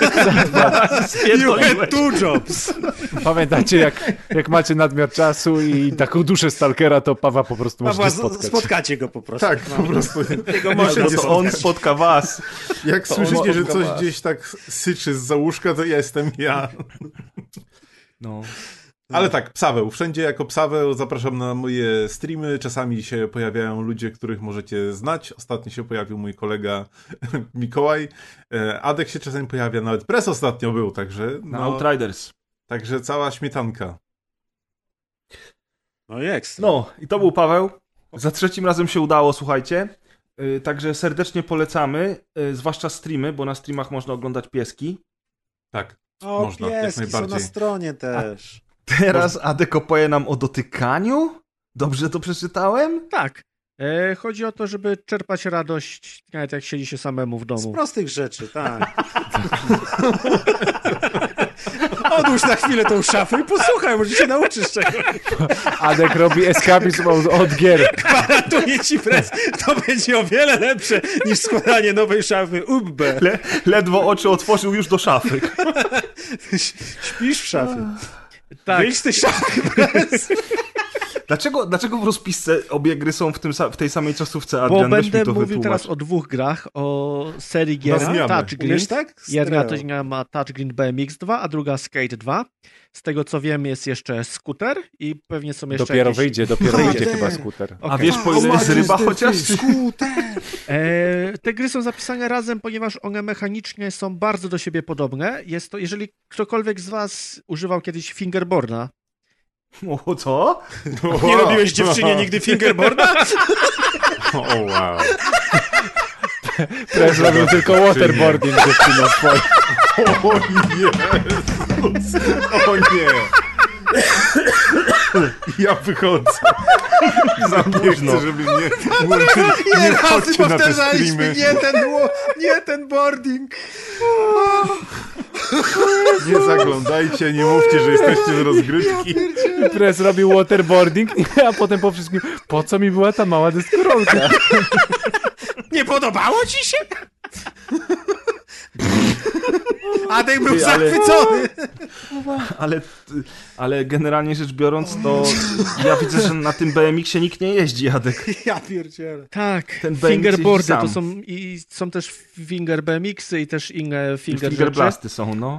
To są takie miniaturowe deskorolki BMX-y, na których jeździ się za pomocą palców i ludzie do tego stopnia opanowali tę sztukę, że robią triki, sklejają sobie całe skateparki i po nich jeżdżą. Ale takie prawdziwe, mówisz, czy w grach? Prawdziwe, tak, że jeździsz sobie po blacie i robisz na przykład kickflipa. Naprawdę polecam wygooglać fingerboarda. Jeżeli ktoś kiedykolwiek używał... Pomyliłem się, wpisałem co innego fingeradek. Nieważne. Jeżeli ktoś kiedykolwiek używał fingerboarda, to przy tych dwóch grach poczuje się jak w domu, bo to jest przeniesienie dokładnie tej samej mechaniki na ekrany dotykowe. To znaczy kładziemy sobie dwa paluchy. Jeżeli to jest deskorolka, no to mniej więcej tak jak na trakach się rozkładamy. Jeżeli to jest BMX, no to na kierownicę i na pedały. Wskazujący na siodełko. A... Tak. Ja powiem tak. O carboardingu. Okej, myślę, że boarding będzie tematem przewodnim. Nie dam się wybić. I robimy trikasy. Na BMX-ie jest troszkę łatwiej, no bo łatwiej wyskoczyć z BMX-a i łatwiej te triki zakręcić. Na przykład jeżeli chcemy zrobić tail whipa, no to musimy podnieść palec wskazujący, zostawić palec środkowy i tak jakby musnąć ekran, zrobić swipe'a i wtedy ten nasz BMX się zakręci. Tak samo na desce, przy czym na desce, no to wiadomo, najpierw musimy ollie zrobić, później musimy machnąć dodatkowo, żeby kickflipa i to jest trochę trudniejsze. Na desce jest o wiele trudniejsze. Ale też... co ty tej ollie chcesz robić?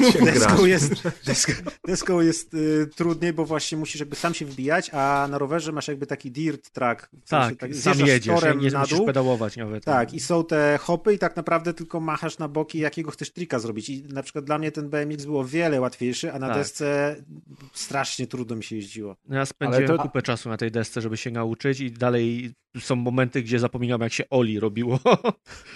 bo to ollie, no to zadzwoń do niej. Ollie nie zawsze wskakuje. Będę ignorował wiadomości z tła. A powiedz mi, jak już ten touch grind tak grasz w tych palcach, jesteś dobry, to na tej deskorolce znasz taką sztuczkę 3 palce w natalce? Zapytaj mamę. Yes.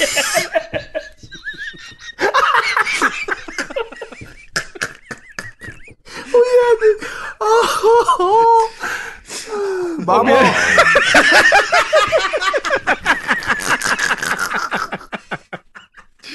Obie te gry odkryłem przypadkiem i okazało się, że to są świetne zapychacze czasu. Co prawda to nie są takie gry, które w tramwaju pogracie, bo mi się najlepiej gra, żeby w momencie, gdy telefon leży prywatnie na stole, i dopiero mogę sobie te trikulce kleić. Ciekawe, czy na iPadzie można grać dłońmi całymi na przykład. Ale są też handboardy, są też takie większe deskorolki. Na takim dużym dotykowym ekranie stawiasz go na ziemi, stajesz na nim i jedziesz po prostu.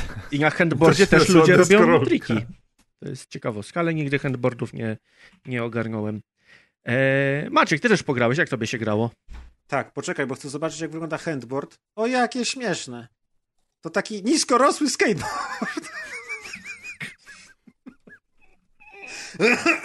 Więc tak, ten skate'owy był trudny, ale był o wiele lepiej wykonany, a ten BMX-owy, mam wrażenie, to jest dziwne, bo to ta sama ekipa robi, a wygląda o wiele gorzej. Miałem wrażenie, że jakby jest taki mniej spójny, zlepiony z jakichś asetów, to menu jest takie brzydsze, bardziej natarczywe, ta gra wygląda o wiele taniej i mniej legitnie. Ale za to łatwiej się jeździło, chociaż też ten wachlarz trików był sporo mniejszy na BMX-ie, tak, ale za to przynajmniej one mi wychodziły i się cieszyłem, że chociaż robię właśnie jakieś tail whipy, bar spiny.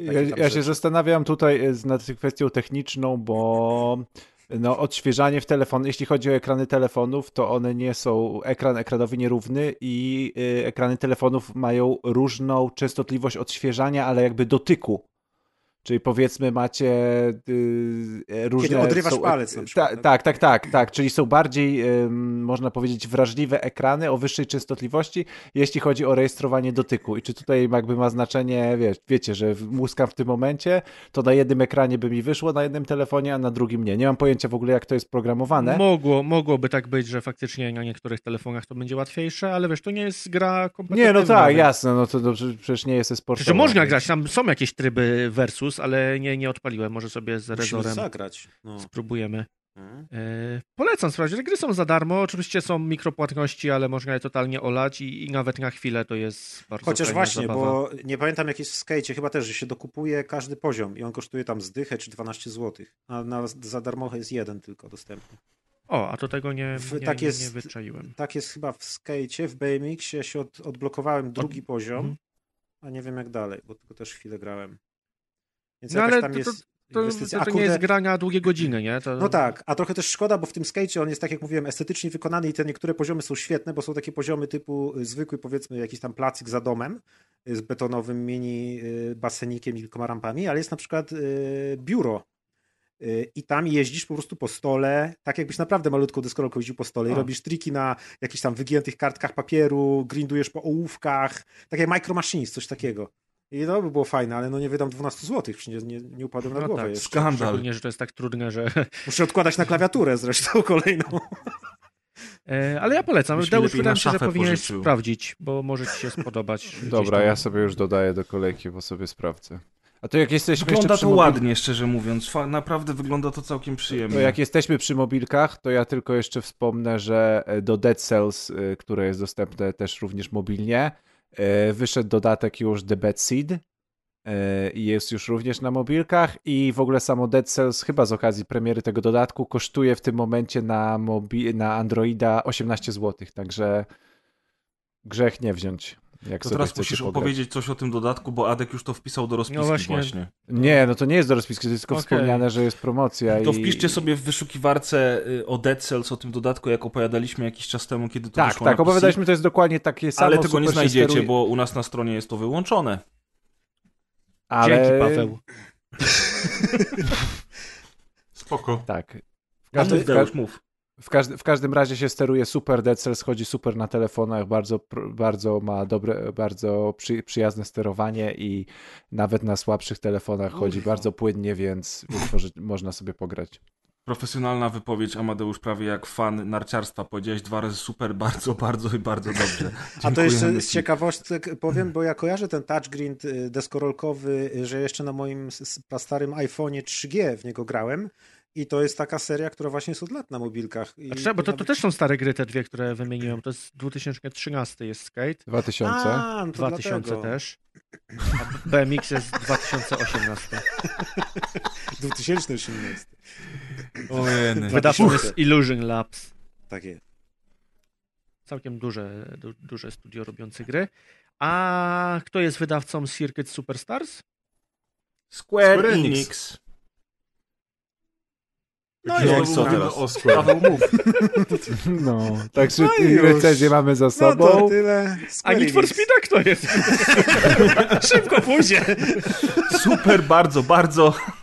Powiem tak, tutaj Early Access miał o wiele lepszy start niż Outridersów. Ale zacznę od początku. Circuit Superstars to jest gra, na którą czekam od dłuższego czasu, bo w pierwszym etapie zaskoczyła mnie swoim podejściem graficznym, bo to jest takie Micro Machines w HD. I to tak jest się kolejna gra, właśnie... samochodziki z góry. Ładne samochodziki z góry. Arcade'owe. Tak, ale naprawdę bardzo ładne. I właśnie myślałem na początku, jak zobaczyłem, że to będzie taka kolejna arcade'owa gra z samochodzikami i po prostu będzie się w nią fajnie grało. Ale z czasem wyszło na to, że tutaj jest dużo elementów takich...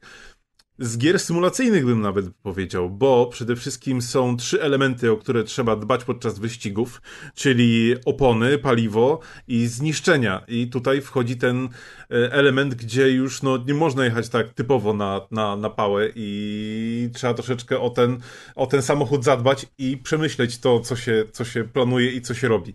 Gra wyszła w Early Accessie miesiąc temu chyba. Ja już całkiem sporo w nią grałem, teraz z czasem wychodzi coraz więcej do niej dodatków, samochodów, chyba doszła teraz nowa trasa. Póki co jest dostępna tylko na Steamie za 60 zł. Jeżeli ktoś jest w ogóle fanem motoryzacji, to ogólnie już teraz powiem, że warto kupić, bo gra, gdy wyjdzie w pełnej wersji, będzie oczywiście droższa. Tworzy się też wersja na konsolę, która wyjdzie prawdopodobnie, bo jeszcze oficjalnej daty nie ma, w tym roku. Natomiast jest na co czekać, bo gra się w to tak samo świetnie, jak ta gra wygląda. Naprawdę cieszę się strasznie, że te gry indycze dają jakiś powiew świeżości do gier motoryzacyjnych, bo wszystkie te duże tytuły, które wychodzą, to mam wrażenie, że stawiają na takie rzeczy...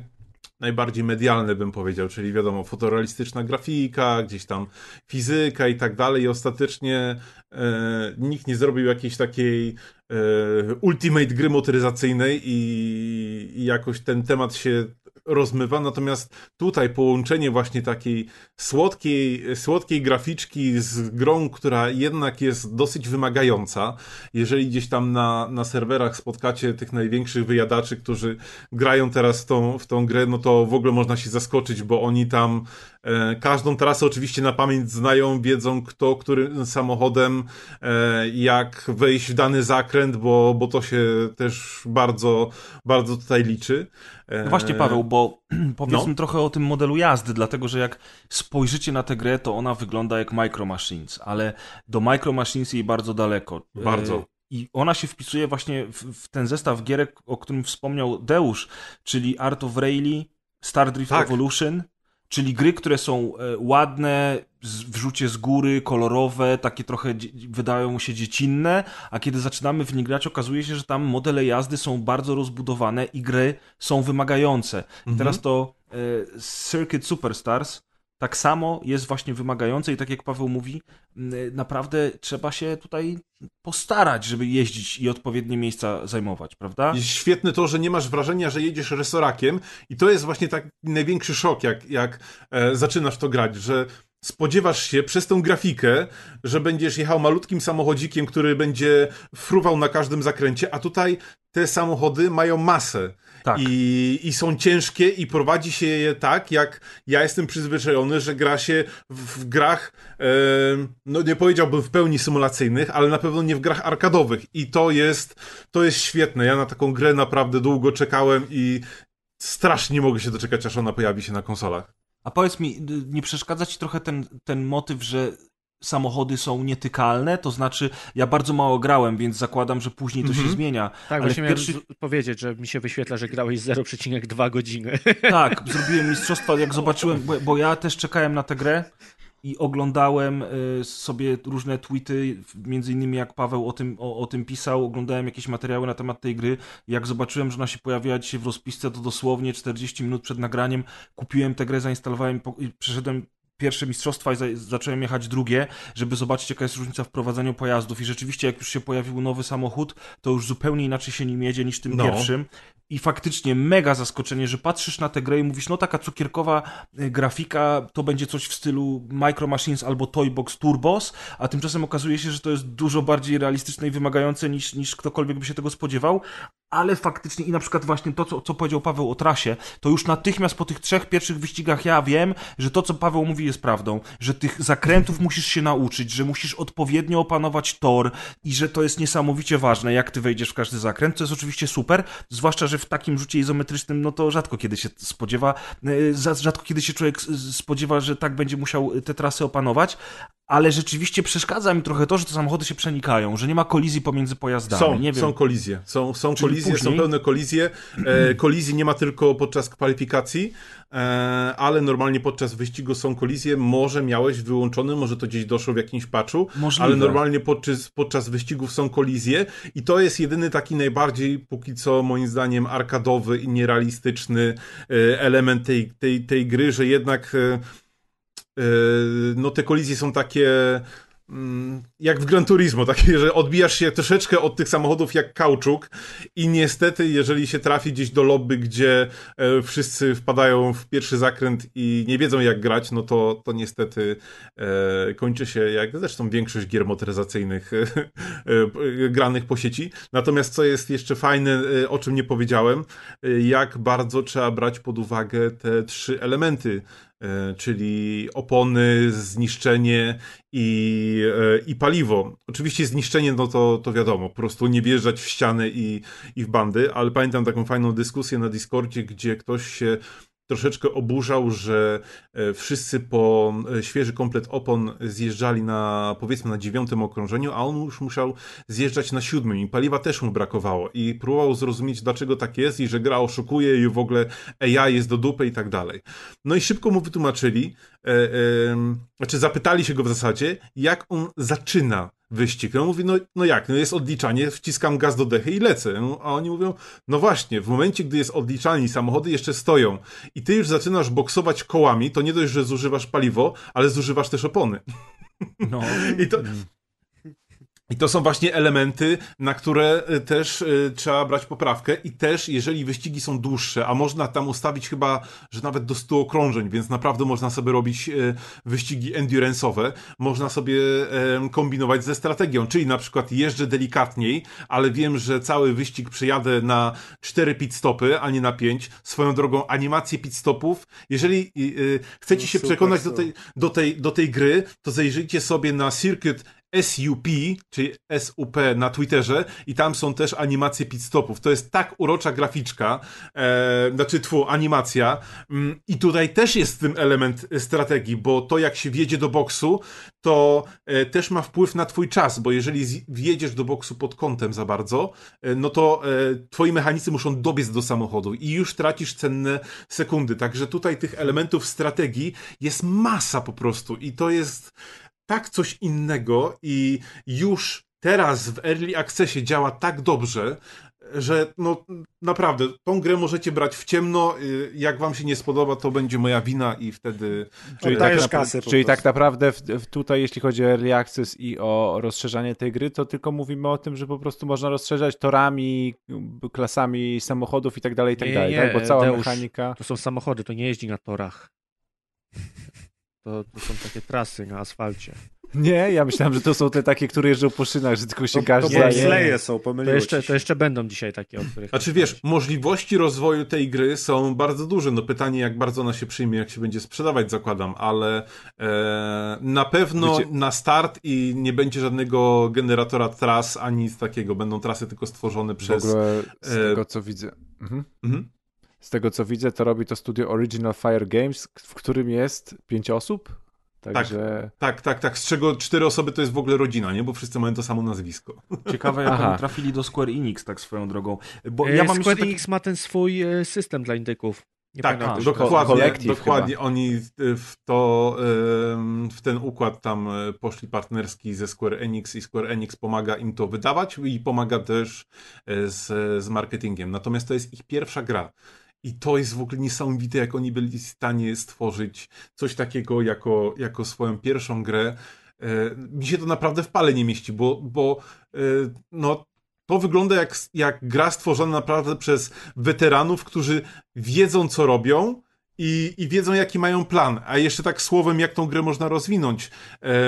Wiem, że do gry mają też trafić samochody takie, które też jeżdżą po piachu i tak dalej, więc możemy się spodziewać jakichś piaszczystych... nie tylko torowe, tak? Tak, nie tylko torów, tylko może właśnie jakichś elementów piaszczystych, ale mam nadzieję, że to będzie gdzieś też zaimplementowane w przyszłości, bo jak wystarczająco daleko przewertujecie sobie Twittera, to jest wpis z 14 czerwca, gdzie pokazują, jak samochód ciągnie za sobą przyczepę. Jeżeli ktoś jest fanem Top Geara albo jakichś tam takich wyzwań różnych motoryzacyjnych, no to wie, z czym to się może wiązać i jak zabawne jest ściganie się z przyczepami, samochodami, które no, osiągają dosyć wysokie prędkości. Więc mam nadzieję, że też będą jakieś na przykład takie gry zaimplementowane albo wyścigi specjalne, gdzie jakieś takie rzeczy będą się pojawiać. Paweł, powiedz mi, nie przeszkadza ci w tej grze rubber banding? Bo on jest tak zaimplementowany na tym etapie Early Access, że momentami jak hamowałem przed zakrętem i byłem na 3. pozycji, to widziałem, jak 2 auta przede mną jadące hamowały w tym samym momencie, kiedy ja wciskałem hamulec. To znaczy, ewidentnie jest tam rubber banding, który jest dosyć dziwny, bo raz te samochody jadą jak chcą, popełniają własne błędy, wyprzedzają mnie albo gdzieś tam zostają z tyłu, a raz po prostu dosłownie hamują w tej samej mikrosekundzie, kiedy ja hamuję, tak żeby utrzymać się blisko mojego samochodu. I w całej tej otoczce, w tym wszystkim, o czym ty przed chwilą powiedziałeś, czyli o jakimś, powiedzmy, takim realizmie, który jest w tej grze, ten rubber banding w ogóle mi się na maksa gryzie.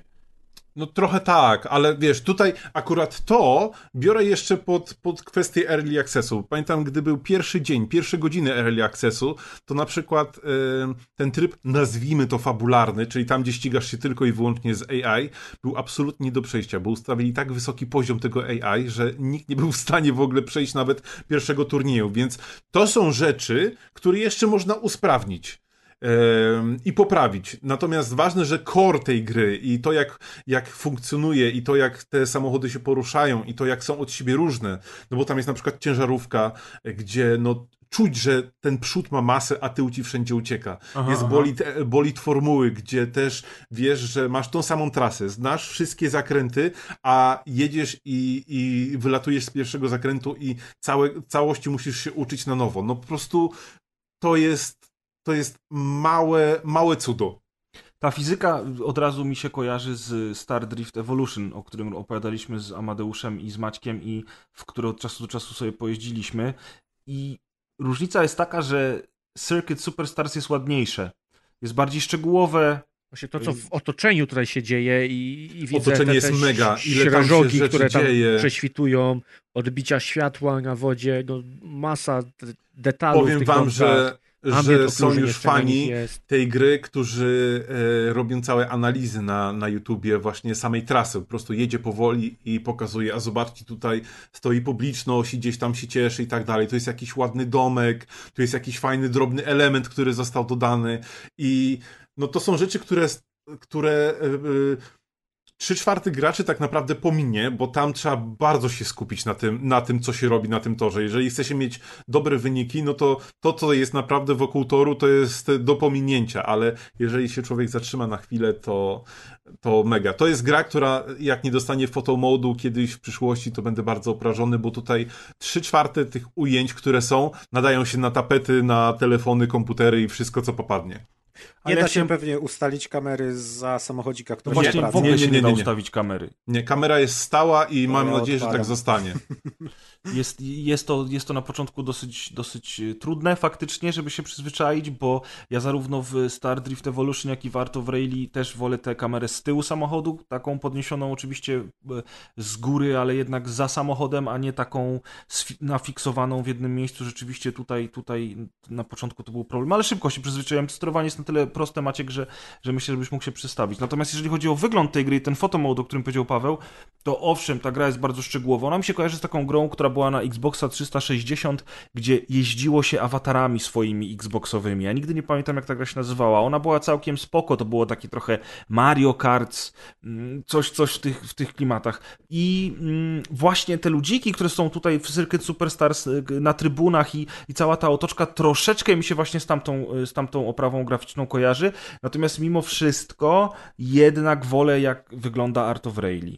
Mimo tego, że Art of Rally jest bardziej grubo ciosane, nie ma takich szczegółów, takie jest minimalistyczne, ale ogólnie jednak, gdybym miał oceniać sam wygląd, to wizualnie Art of Rally nadal dla mnie jest takim moim ulubionym cukiereczkiem w tego typu grach. W ogóle ciekawe, że nagle tych gier tyle się pojawiło na rynku, to jest niesamowite, że przychodzą takie momenty, kiedy jakiś gatunek się robi popularny i wokół niego zaczynają wyrastać jakieś różne wariacje na ten temat, no bo tak naprawdę każda z tych trzech gier, czyli Art of Rally, Star Drift Evolution i Circuit Superstars, to są zupełnie inne gry, ale tak naprawdę takie same. Wiecie, o co mi chodzi?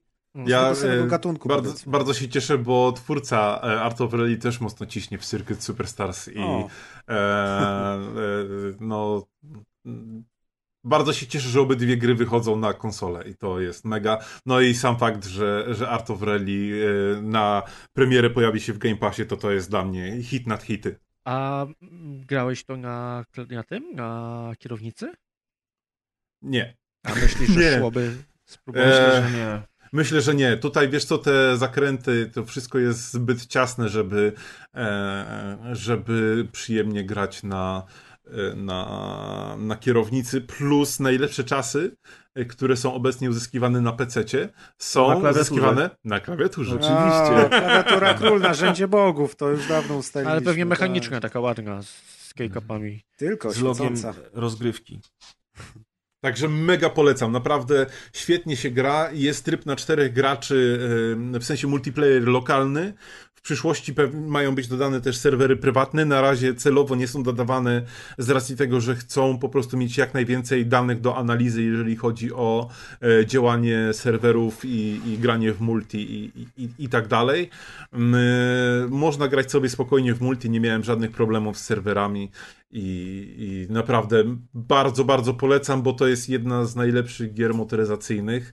Ogólnie, biorąc pod uwagę wszystkie AAA, AA, 1A, minus AA i wszystkie AA, to jest dla mnie hit. To jest absolutny hit. Fajnie. Bardzo mi się podoba ta gra. Kompletnie. Rzeczywiście no, ja też. Ona ma taki feeling tych gier takich amigowych z najlepszej ery Amig, jakby je właśnie przenieść teraz do HD, nie? Tak jak pamiętamy, jak one wyglądały. Tak. Coś w tym jest. O, widzę, że Switch będzie. Tak. No wyjdzie na wszystko. I na Xboxa, i na PlayStation, i na Switcha. A to jeszcze jest jedno pytanie a propos modelu jazdy, które mnie interesuje. Czy tam jest analogowy gaz i hamulec? Tak, musi być, bo to jest chociażby, jeżeli chodzi o paliwo, no to jeżeli zaczniesz na prostych odpuszczać gaz, no to wtedy zaoszczędzisz więcej paliwa. Dobra, jeździsz ekonomicznie, ja na czwórce. Okej, to ja już jestem kupiony w takim razie. Nie wiem, jak to rozwiążą tylko na Switchu, nie? Wyobrażasz sobie, Deusz, jak gramy w multi, to razem ustawiamy 99 okrążeń i ty przez 98 jesteś pierwszy i się stresujesz cały czas? Jaki stres! Ja szczerze powiem, że nie mogę się czekać tych wyścigów długodystansowych, bo ja uwielbiam... Przecież ja bym umarł ze stresu w trakcie tego. No właśnie, chyba długodystansowe.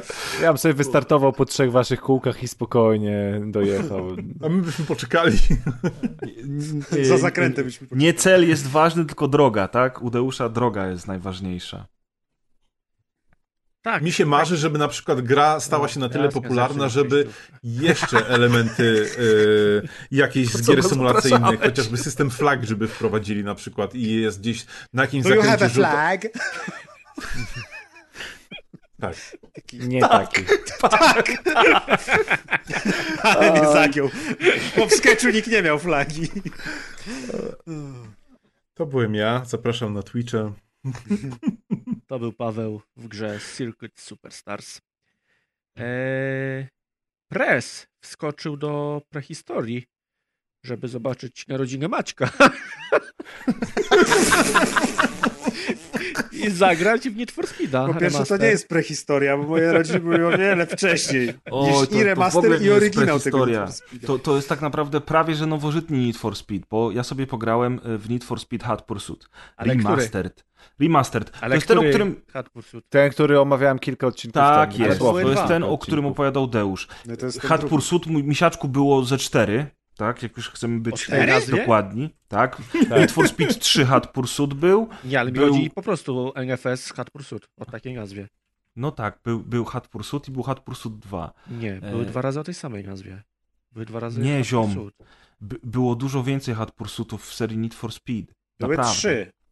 Ale dwa o takiej samej nazwie. Hot Pursuit z 98, potem był jego sequel Hot Pursuit 2 z 2002, a potem był Need for Speed Hot Pursuit z 2010. No tak, to były teraz dwa o tej samej nazwie. Który był duchowym spadkobiercą tego najlepszego. Need for Speed 3 Hot Pursuit. Nie było o tej samej nazwie, każda z nich była inna i ten Hot Pursuit z 2010 roku dostał niedawno remaster, o tym remasterze opowiadał już Amadeusz, a ja teraz chciałem też powiedzieć słów kilka, bo był darmowy weekend na Xboxie i pograłem sobie w niego, dlatego że ja nie lubię nowych Need for Speedów. Nowożytne Need for Speedy mnie odrzucają od siebie swoją formułą i wszystkim. A kiedy dookoła się zaczęły nowożytne? To jeszcze ustalmy, bo może... Nowożytne się zaczęły wtedy... Może ty po drugim już nie lubisz. Nie, nowożytne zaczęły się w 2013 roku, kiedy wyszedł Rivals i to jest jedyny nowożytny Need for Speed, który mi się podobał i ostatni Need for Speed, który mi się podobał w ogóle i uwielbiam Rivals, kocham. To bardzo niedawno, bo patrząc na wszystkie Need for Speed, to tak 4/5 lubisz w takim razie. Kocham Rivals. Nie, no wiesz, to z tych starych Need for Speedów teraz nie będziemy analizować. Tego było tyle, że już nawet Adek nie wie, ile było Hot Pursuitów, a co dopiero będziemy to o wszystkich. Ale rzeczywiście, jak pojawiła się nowa generacja... A przed Rivalsami było 21, tak jak policzyłem chuj, razy było oko. W chuj. W każdym razie chodzi mi o to, że Rivals było przecudowne, uwielbiam je, ale Rivals to jest tak naprawdę rozwinięta formuła tego Hot Pursuit z 2010 roku, od którego ja się odbiłem na premierę, odbiłem się od niego, wracając do niego później. Jak pojawił się remaster, to stwierdziłem, nie będę w to grał, bo to mi się nie podoba. A tymczasem okazało się, że jak do niego usiadłem, zacząłem sobie w niego grać, to przypomniałem sobie, czym były stare, dobre Need for Speedy. Czyli które... mi nie zaufałeś, dopiero musiałeś... Ja też to zawsze mówiłem, odkąd recenzowałem pewnie te 10 lat temu. Tak, ja pamiętam, jak Maciek to chwalił, tobie Deusz oczywiście, że ufam, ale uznałem, że wolę pograć w inne gry. I tak jakoś mnie naszło, że może ja mam ochotę, bo wiecie od czego się zaczęło? Zaczęło się od tego, że ostatnio... Asasyna grać. Tak. Zmuszać się. Za każdym razem, jak mam 3 ostatnie misje w Asasynie, to jak przechodzę tą jedną z nich, to się pojawia kolejna 3 misja i cały czas mam 3 misje do końca, bez końca, od 10 misji, kurwa. A wiesz, że jak skończysz te misje, to się okaże, że to jest dopiero połowa gry. Idź pan w chuj z tym asasynem, nie?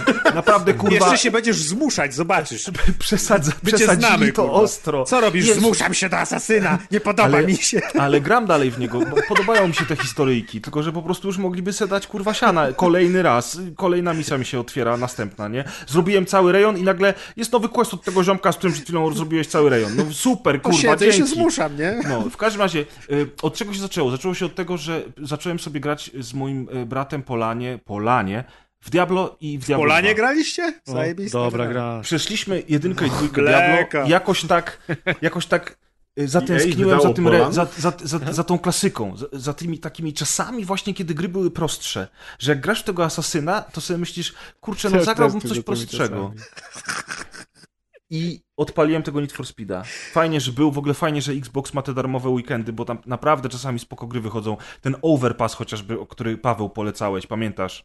Pamiętam. To też można było sprawdzić właśnie sobie. No i teraz właśnie dziabnąłem tego Need for Speeda i faktycznie to jest piękny powrót do czasów, kiedy wszystko było prostsze i jakieś takie, kurcze, przyjemniejsze. Na początku mi się nie jeździło dobrze, bo i ten model jazdy jest specyficzny, trzeba się do niego przyzwyczaić. Jakby sama formuła wydawała mi się już trochę archaiczna, ale wraz z kolejnymi... już wejdzie. Tak, jak już wejdzie wraz z kolejnymi wyścigami, kiedy masz już te wszystkie technologie pościgowe, którymi się bronisz przed policją, kiedy dołączają do pojazdów i do blokad drogowych helikoptery i masz takie flow w tej grze, kiedy już nauczysz się tego driftu plus używania tych wszystkich skrótów. W grze oczywiście jest rubber banding i te samochody trzymają się ciebie cały czas, ale w tym konkretnym modelu jazdy i w tej całej otoczce wyścigowej z policją, to jest super, bo tak naprawdę... No, tam jest 300 na godzinę, to tam się nie przejmujesz. Niczym. Dokładnie, ale tak naprawdę oni cały czas są gdzieś przy tobie. Nagle gdzieś w ogóle ze skrótu, którego ty nie zauważyłeś, wyjeżdża kierowca, który cię wyprzedza. Nagle policjant cię dogania. Nagle z pierwszego miejsca spadasz na 3, bo ci goście cię dogonili i cały czas jedziesz z nimi w paczce. Ty czujesz, że cały czas możesz przegrać, że ci inni gracze cały czas ci dyszą, wiesz, na plecy. I to jest mega. Tak. A grałeś w multi? Nie, grałem w multi na PC-cie dawno temu i super jest to multi. To mogę od razu powiedzieć, bo pościgi, gdzie część graczy jest policją, a część graczy jest uciekającymi, są po prostu bardzo fajne. Tak, bardzo fajne, bardzo przyjemne, plus oczywiście w tym remasterze jest crossplay. A czemu jak ta gra ma crossplay, to myśmy nie zagrali razem? Bo umawialiśmy się, że zagramy. Pamiętam. Bo się nie lubimy. Umawialiśmy się i to jest jak zwykle granie z prezem. Nie, no przepraszam, ja wam nawet nie mówiłem, że ja w to gram, tylko... Mówiłeś, dzięki za zawsze. Nie mówiłeś. Nam też mówiłeś. Coś mi tutaj teraz ściemniacie, natomiast... No, do 5 rano grałeś, miałeś grać w Assassina, zmuszać się, a poszedłeś grać w Need for Speeda. No tak się złożyło, że grałem... A szafki nieskręcone leżą. A szafki nieskręcone, dokładnie. Dziura w ścianie. Ale już się uśmiechnąłem się do Electronic Arts, powiedziałem, że ja bym chciał właśnie tutaj szerzej o grze opowiedzieć, więc możemy się pościgać oczywiście, Deusz, w multi. Ja mówię poważnie, że to multi jest naprawdę dobre. I pamiętam je jeszcze z czasów, jak grałem w wersję pecetową i naprawdę przyjemna to była zabawa, a teraz z crossplayem to już w ogóle. Bo jeżeli chodzi o sam remaster, nie? No właśnie, jak wygląd oceniasz i sam remaster? Właśnie, bo tu chciałem powiedzieć, ja miałem na początku mega duży problem z tym, bo mi się wydawało, że ta gierka wcale nawet w 60 klatkach nie chodzi. Coś tam mi się z tym wszystkim gryzło. Jak odpalisz sobie Rivals, czy to będzie na PC w Full HD, bo od razu sprawdziłem obie wersje i na PC i pobrałem też z Game Passa tą wersję konsolową, która nie chodzi chyba w Full HD, chociaż w teorii powinna, albo przynajmniej, nie wiem, no nie jest zbyt ostra, ale jest przepiękna, bo jest bogata w szczegóły, bogata w oteksturowanie, w takie smaczki. Na tej trasie co chwilę coś się dzieje i jak nie... Smaczki psy przybiegły.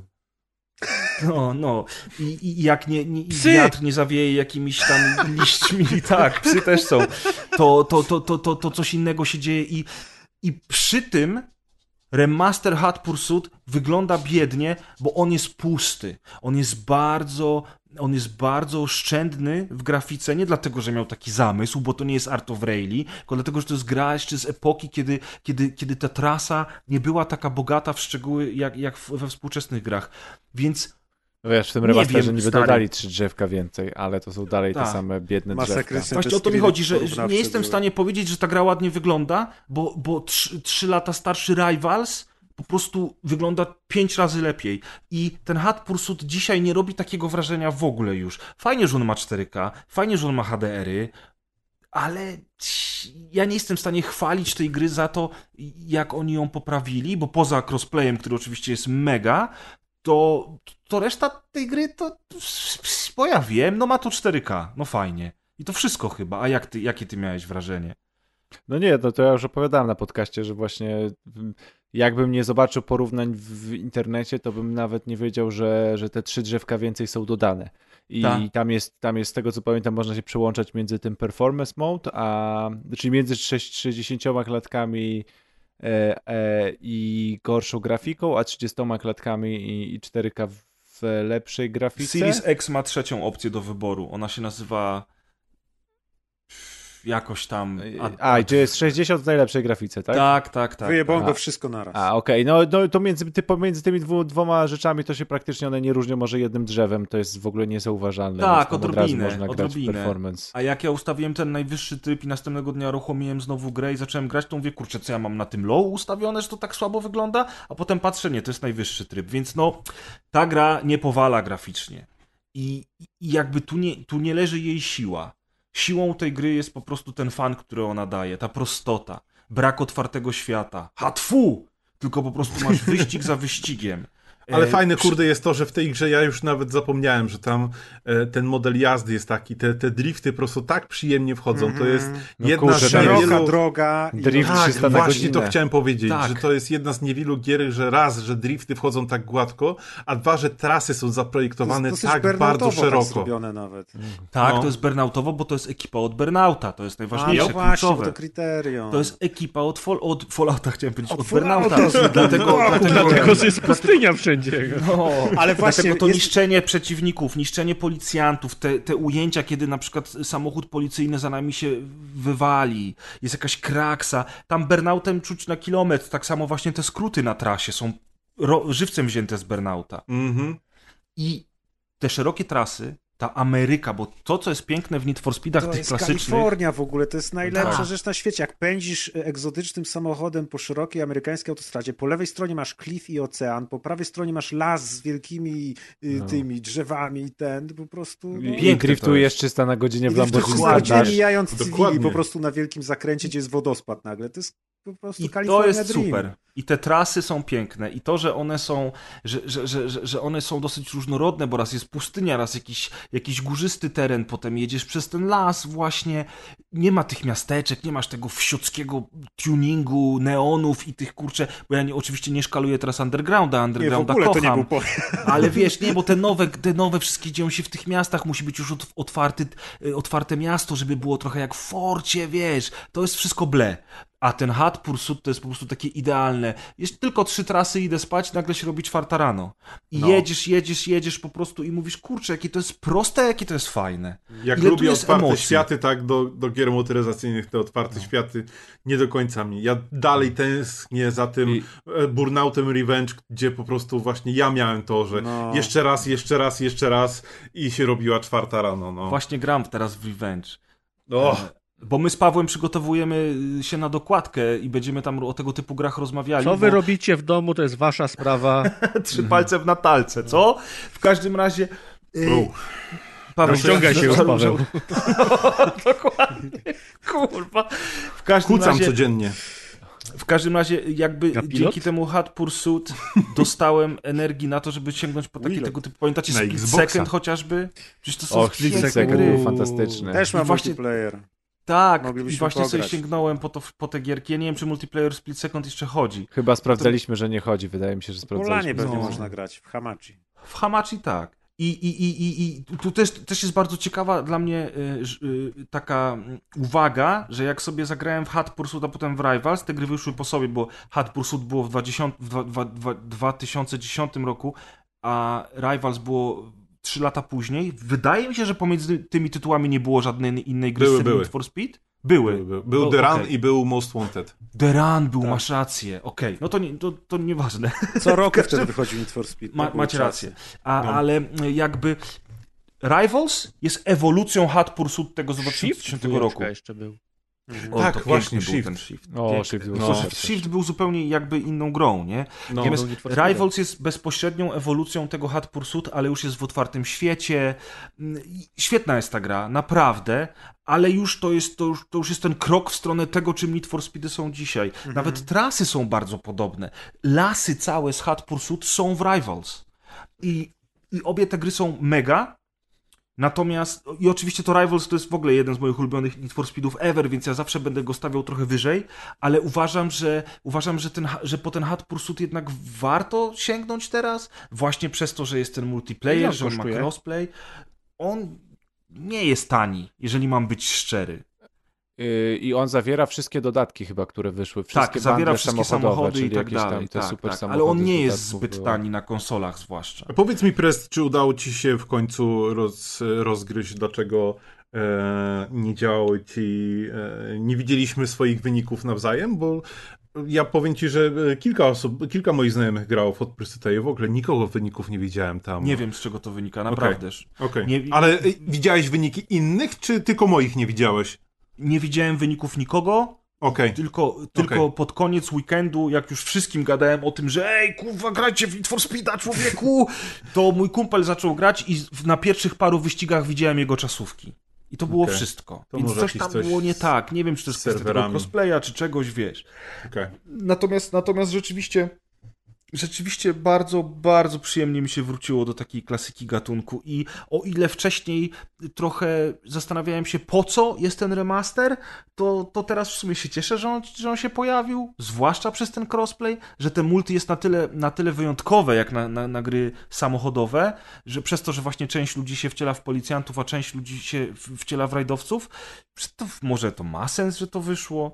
Ja tylko dziwnie, że zrobili remaster, bo to powinno działać we wstecznej po prostu i dać go do sprzedaży jako tytuł cyfrowy we wstecznej. Wiesz, to jest tam w ogóle inna dyskusja, że oryginał w ogóle zniknął ze sklepów, nie? To już są takie praktyki, których ja nie lubię. Powiedzmy sobie szczerze. To jest słaba praktyka, wiesz. Ja mam oryginał w Originie, więc nawet chyba będę musiał go zainstalować na tą dokładkę, co chcemy z Pawłem zrobić, bo chciałbym sprawdzić, jak wygląda oryginał na PC-cie względem tego, co widziałem w remasterze, nie? Właśnie to, co Deusz mówiłeś, ale wydaje mi się, że tam ja nawet nie zauważę tych różnic, no bo one są znikome. A co do ceny, to 150 na konsolę i 130 na PC-ta. To nie, to ja niestety odpadam. Wiesz co, nie lubię tego mówić, bo uważam, że to ostatecznie może źle wpłynąć na rozwój gier, chociaż z drugiej strony żeśmy się nad tym już rozmawiali. To jest 11-letni tytuł, no. Ale... Ta gra zaraz będzie przecież w Game Passie. A to przepraszam, to tanio? Ta gra zaraz będzie w Game Passie. Mogła 3,5 wykosztować. Wiesz, te wszystkie gry od elektroników w końcu wchodzą do EA Play, a EA Play jest teraz częścią Game Passa, więc... Yep. Wiecie, nad czym się zastanawiam? Zastanawiam się nad tym... O ile masz Ultimate, oczywiście, Adrian. Zastanawiam się nad tym, jak to w dłuższej mierze będzie wyglądało, bo w tej chwili zaraz będziemy mówili o genialnej grze, która przez to, że ostatecznie i tak trafi do EA Playa, a co za tym idzie, trafi do Game Passa, może się dobrze nie sprzedać, a jest wybitną grą. No, Outriders też jest za free, a kupują ludzie. Tylkoż widzisz, Outriders jest za free tylko na Xboxie, tak, a nie jest na PlayStation, ani nie jest na PC-cie, więc to jest trochę inna sytuacja. Ja się zastanawiam właśnie... Ale Sea of Thieves też się sprzedało. Mimo, że, no w sumie jest w Game Passie. I Gearsy się przecież zawsze zajebiście sprzedają. Nie wypadnie z Game Passa, no bo to jest Microsoft. Tak, masz rację. To może nie ma co teraz dywagować na ten temat. Ale jak jesteśmy przy samochodach, to ja chciałem się was zapytać, czy Drive Club jest jeszcze grywalny? Czy tę grę można odpalić? Jest, ale online już nie ma chyba. Chyba nie ma już w ogóle online, nie pojeździsz z kolegami. Warto zawsze, bo to jest jedna z najlepszych w ogóle gier motoryzacyjnych, kiedykolwiek wyszła. Ten klimat i to, jak ona jest zbalansowana i to, jak działa, więc nawet jeżeli tam już te wszystkie opcje multi i tabel czasowych i tak dalej nie działają, to warto dla samej gry, naprawdę. To... No i przepięknie wyglądała ta gra, więc właśnie jestem ciekawy, czy dalej ona ładnie wygląda. Dalej przepięknie wygląda. Dalej się broni, moim zdaniem. Okej, to sobie pobiorę i sprawdzę. Ja coś mnie tak naszło, że pojeździłbym sobie w czymś takim wyścigowym, ale bardziej casualowym. To znaczy, bardziej casualowym niż Need for Speed? To się chyba nie da. Nie, czymś fajnym. Nie bardziej niż Need for Speed, ale bardziej niż te rzeczy, które ostatnio wychodzi. Bo ostatnio mam wrażenie, wyszło dużo gier takich niby na pograniczu tej symulacji i casuala, ale jednak dla mnie nadal były zbyt symulacyjne. A Request był dla ciebie wymagający, Atku. Jest trudny, umówmy się. Request jest trudny, tak. Nie, Request jest trudny, ale Drive Club też jest trudny. Ale Drive Club grałem i mi się podobał, więc to mam już opanowane, że to jest mój poziom taki, jaki akceptuję. No i mam go przede wszystkim. Request jest trochę inny, bo Request jest bardziej taki brudny na tym błocie, czy tam, no tak, te prędkości są jakby trochę inne, na tych torach zamkniętych jeździsz i tak. Drive Club trochę inny klimat. No ale sobie sprawdzę. To dziękuję za polecajkę.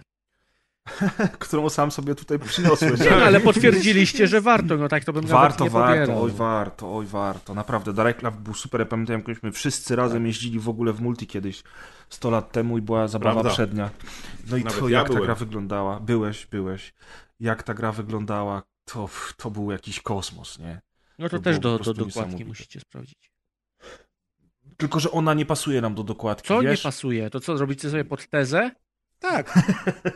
Nie, po prostu. Gry samochodowe są gówniane i wybraliście 3 gówniane gry.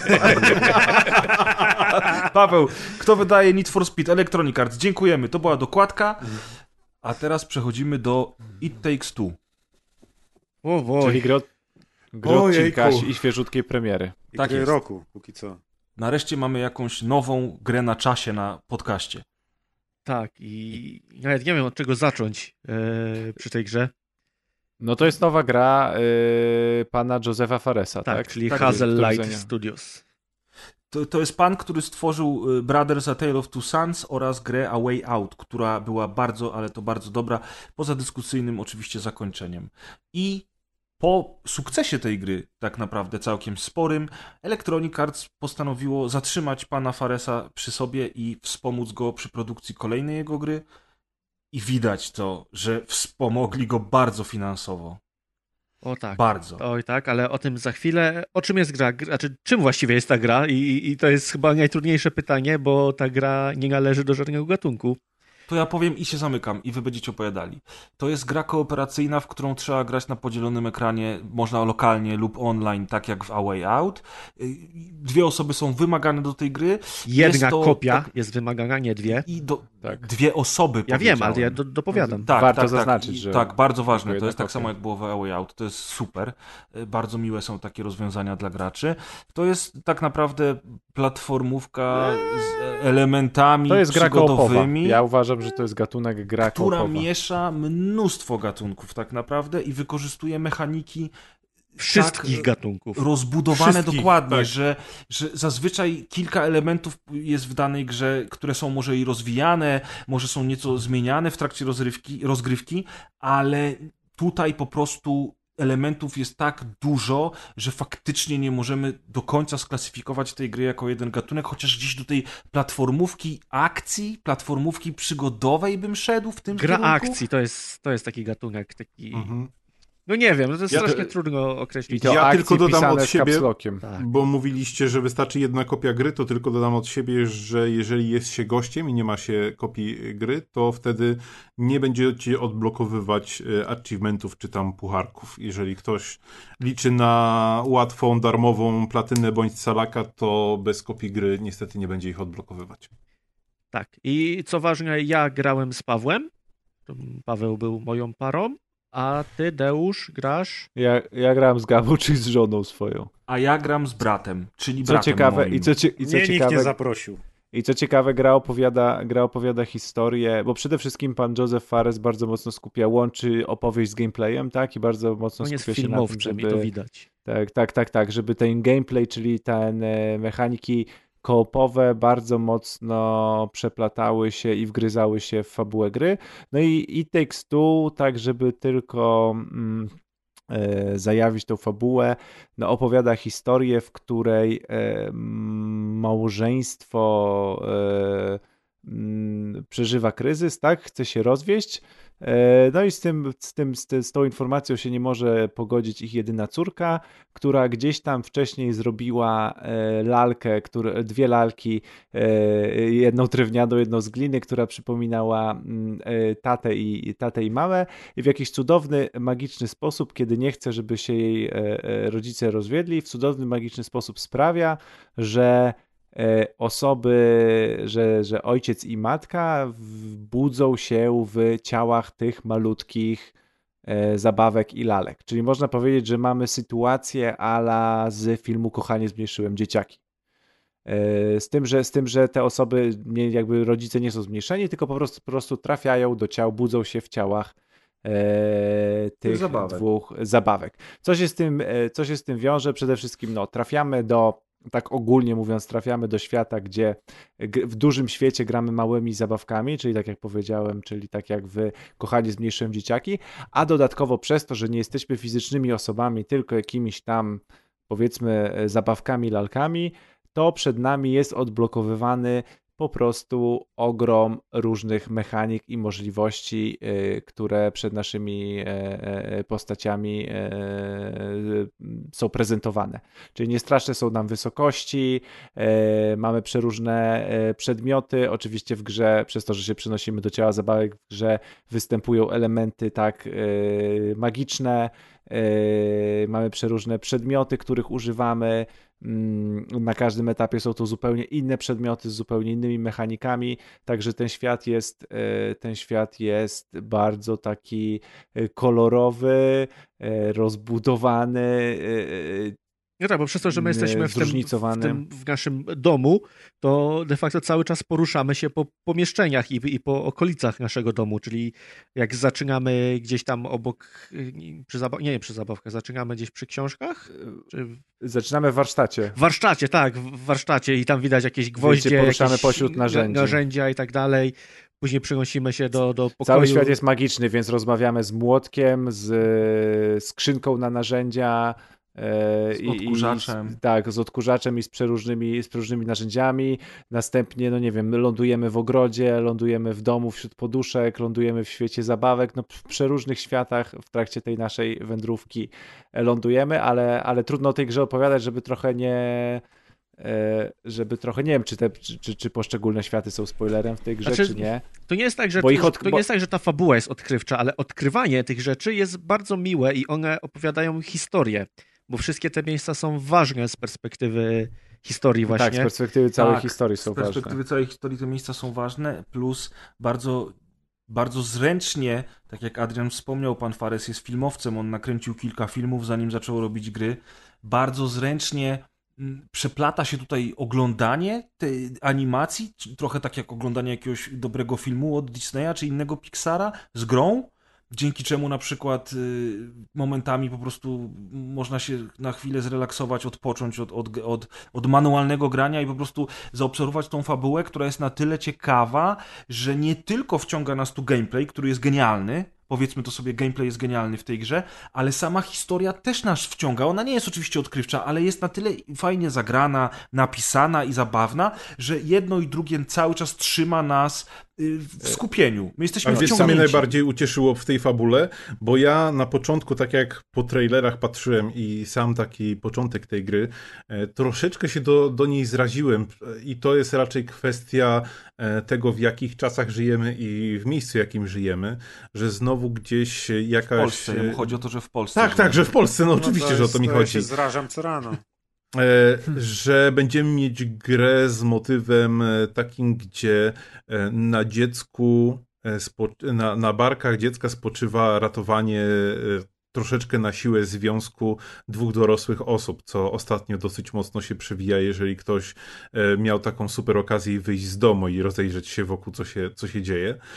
Natomiast tutaj, i wiem, że inne osoby też tak tą grę postrzegały, i co mnie bardzo ucieszyło, że gra w bardzo zręczny sposób jednak skupia się na tym związku tych dwóch dorosłych osób, które mają jakiś problem do rozwiązania. W ogóle ta fabuła jest dorosła, a jest w takim świecie... Tak. W ogóle ta gra jest dla dorosłych, ta gra nie jest dla dzieci.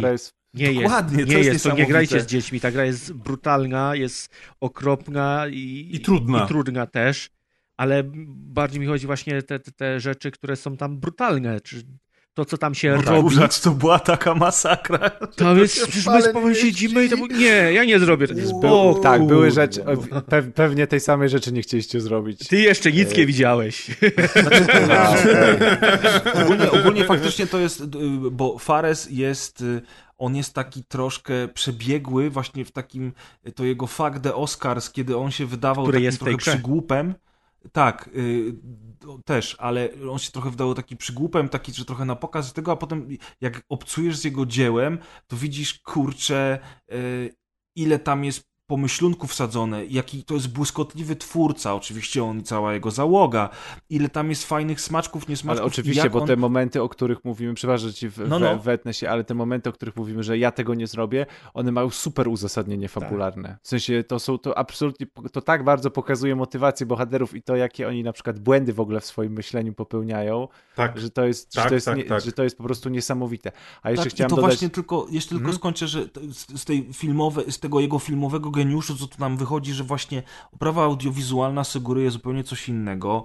Historia na początku wydaje się być powierzchowna, ale im dalej w las, tym robi się bardziej skomplikowana i głęboka, a do tego ten świat jest faktycznie brutalny. On jest brutalny, więc tutaj jest połączenie wszystkiego, co tak naprawdę mogłoby ze sobą nie współdziałać w ogóle. Bardzo mocno zręcznościowej gry, która jednocześnie opowiada historię, tak jak, nie wiem, kurczę, bajka jakaś, prawda? Mogło to być pastiżem wszystko. Tak. Bardzo łatwo. To, co mnie się jeszcze udało się to wszystko połączyć. To jak te postacie są zbudowane, to znowu nie lecimy na stereotypach, że mamy dużego, silnego faceta i kobitkę, która jest mała i zręczna, tylko te postacie, to jakie role odgrywają, są zupełnie niezależne od płci. Czyli nie ma powielania tych stereotypów, a nawet jest i przeciwstawianie się im, bo już od początku całość jest tak budowana, że May jest inżynierem w tym domu. I wiele inżynierem ona budowniczym. Troszeczkę utrzymuje chyba tą rodzinę. Tak, i ona utrzymuje, ona chodzi do pracy. Fajne to było. To ucieszyłem się w momencie, gdy zobaczyłem, że to jest w tę stronę. Wy mówicie jeszcze, że do przodu ciągnie nie tylko ten gameplay, o którym może jeszcze zaraz powiemy, ale sama fabuła, ale w ogóle nawet same projekty tych wszystkich lokacji, przez które my się poruszamy, to jest też tak, że tam się w tych projektach, tych lokacji tyle dzieje, że jak tylko widziałem kolejne drzwi, to chciałem już przejść, żeby zobaczyć, co będzie za nimi dalej. Po prostu co tym razem, jak tym razem będzie zaprojektowany poziom, ponieważ tam po prostu przez te godziny gameplayu, tam co 10 minut mamy zupełnie inny poziom, z zupełnie innymi rozwiązaniami. No. Więc to w ogóle podziwianie tego, jak to jest zaprojektowane i że za każdym razem te plansze są zupełnie inne. I to jak powiedzmy ten... ogród zupełnie inaczej wygląda niż powiedzmy ten początkowy warsztat i to jak te wszystkie elementy otoczenia są też uzasadnione od tego co jest w ogrodzie można znaleźć albo co można znaleźć w warsztacie i w ogóle jakich my bohaterów spotykamy na swojej drodze, to też jest... Moon Baboon jest moim ulubieńcem. Ale w ogóle jaki ten świat jest bogaty w detale, które w ogóle mogły zostać pominięte. Tam jest jakiś przycisk, który można, żeby nie... Bo to są fajne niespodzianki, które się napotyka, ale jest jakiś przycisk na jakimś urządzeniu, który można wcisnąć i on spełnia, że tak powiem, swoją funkcję, ale nic nam totalnie nic nie daje. Gramofon znaleźliśmy. I można odtworzyć nim muzykę, można dać play, można przyspieszyć, można sobie skakać po tej płycie i wtedy to, co ona gra, to też się zniekształca. No, po co to? Przecież to zajmowało czas i pieniądze. Tak. I tam są dosłownie... w pokoju z zabawkami gdzieś jest obok sandboard z tymi, z odgłosami zwierząt i też sobie można tam iść, na przykład krowę włączyć, świnie. Jak i to tyle, nie? To nie ma żadnego to jest dalszego uzasadnienia. Na początku o budżecie, który ewidentnie był większy niż przy A Way Out, chociaż już przy A Way Out było dużo takich smaczków. Przede wszystkim były różne kooperacyjne gry, które można było zagrać w przerwie od tej fabuły. I tutaj jest tak samo. Mam niestety zarzut tutaj do It Takes Two, a mianowicie taki, że te minigry dwuosobowe, które są w It Takes Two, są gorsze niż te, które były w A Way Out. Oczywiście moim zdaniem. Nie, tak. To ja kompletnie tego tak nie odebrałem. Tylko, że one są też zupełnie inne, nie? One są też zupełnie inne. Tak. Tamte były takie... I one są też różne tak naprawdę. Tak. Bo tamte były takie ludzkie typowo, czyli rzucanie lotkami do celu, albo siłowanie się na rękę, albo coś takiego. A tutaj z jednej strony jest jakby większe pole do popisu, bo gry są różnorodne naprawdę i mogą być jakie tylko chcą, bo cały świat jest przecież baśniowy, ale jakoś tak one mnie nie zachęciły do tego, żeby po jednej próbie grać w nie dalej. Ale to jest mało istotne, bo to jest tylko ten jakby te dodatkowe aktywności, które można tu robić. 25 w ogóle gier różnych, jak odblokujesz, to można je z menu potem odpalić. Nie? Tak. W ogóle, każda z tych gier mogłaby być w ogóle osobną grą, jak dla mnie. Tutaj jest tyle niesamowicie dopracowanych, pomysłowych rzeczy, które zaskakują nas na każdym kroku. Pojawiają się mechaniki, które mogłyby być oddzielną grą i na przykład dana mechanika jest w tej grze 3 minuty prowadzona i to wszystko. I nigdy się więcej nie powtórzy. To jest niesamowite, bo... Mówimy, że to jest nowa mechanika i to nie mówimy, że nie wiem, teraz zamiast strzelania rzucasz pomarańczą. Nie, to kompletnie inna gra. Teraz grasz w Street Fightera. Tak. Oj, to było tak genialne przecież. Tak, albo no nie wiem, czy to jest spoiler, ale w momencie, kiedy trafiamy, powiedzmy, mamy różne te gatunki, ale w momencie, kiedy trafiamy do zamku, no to przecież przez cały jeden etap mamy kompletnie inną grę. Tak. Z kompletnie innym widokiem, tak? W ogóle cała jest mechanika. W ogóle przedstawienie akcji zmienia się cały czas. Czasami w ogóle zanika nawet podział ekranu i obserwujemy akcje tak chociażby, nie wiem, w Diablo albo w Mario, bo to też może być i tak, i tak. I wtedy na przykład obie postacie mamy na całym ekranie, a potem znowu ten ekran się dzieli na pół. Czasami troszeczkę mamy większej ekranu u jednej postaci, czasami u drugiej. Tempo gry... Mechaniki, tak jak powiedzieliście, gry, znaczy, wszystko się zmienia. Czapki z głów za to, że tu kooperacja nie polega na tym, że podsać jedną osobę. Dokładnie. Albo niech jedna osoba naciśnie przycisk, to druga przychodzi. Dokładnie. To jest kooperacja wyniesiona na zupełnie inny poziom mechaniki. Tak. Pokazuje, że to właśnie nie musi być otwieramy we dwójkę drzwi, bo są dwie osoby potrzebne, albo podsać pierwszego gracza, żeby drugi gracz wszedł, tylko to jest zupełnie sterowanie pojazdami. Wydaje mi się, że pierwszy poziom możemy omówić, ten, który jest właśnie, ten, że podać jakiś przykład, w warsztacie, no bo to i tak jest pierwsza godzina gry, więc raczej dużo nie spoilujemy, a tam już pokazuje to, na czym ta gra polega. Tak, to tylko zanim powiesz te przykłady, tylko chciałem powiedzieć, że bardzo ważne jest właśnie to, o czym mówimy, że każda z postaci prawie przez cały czas ma inne zdolności. To nie jest tak jak w Gears of War, to co mówi Deusz, że podchodzi dwóch karków do drzwi i podnoszą go razem.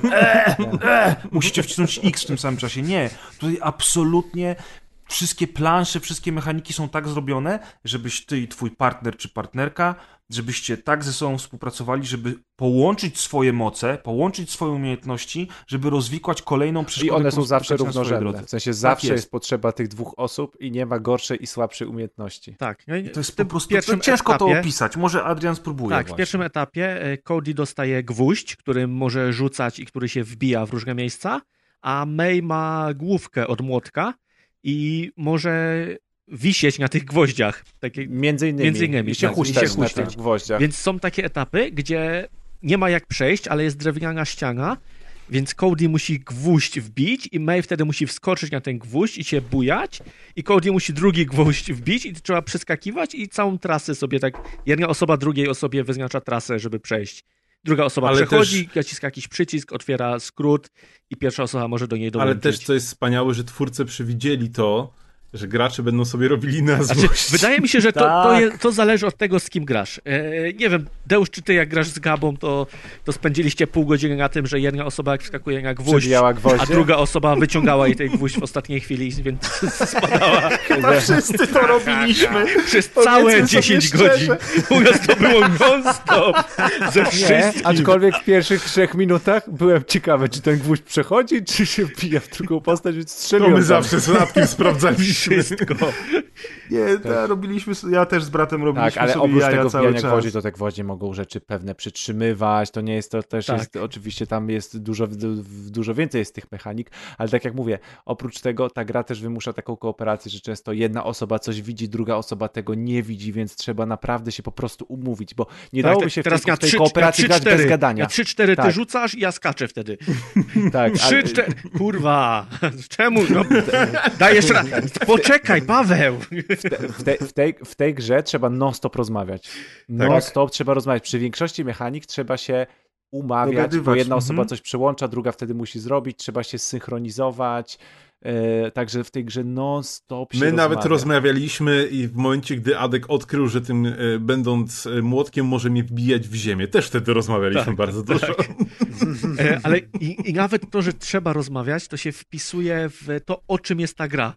Tak, tak. Bo ta rozmowa jest super ważna w kontekście fabuły i tego. W kontekście fabuły, tak, my jesteśmy do tego zmuszani. No, rzeczywiście to jakby wszystko ma uzasadnienie fabularne. To jest gameplayowo. Absolutnie fenomenalna gra. Dla mnie zdecydowanie... I w to się po prostu dobrze gra. Tak. Te wszystkie mechaniki są. To nie jest tak, że te mechaniki irytują, tylko jak się z czegoś strzela, to się bardzo dobrze z czegoś strzela. Jeśli się gdzieś skacze, to się bardzo dobrze czuje jakiś skok. Jak masz wyścigi, tak dalej, to są tak dobre wyścigi, dobrze zrobione, nie zabugowane. Wszystko, tam, gdzie się wszystko celuje, chodzi bardzo płynnie, tak. Optymalizacja jest świetna i mimo tego, że bardzo często ten sam obraz jest wyświetlany dwukrotnie, to to wszystko po prostu bardzo dobrze chodzi. Mimo, że ja grałem na ciebie medium.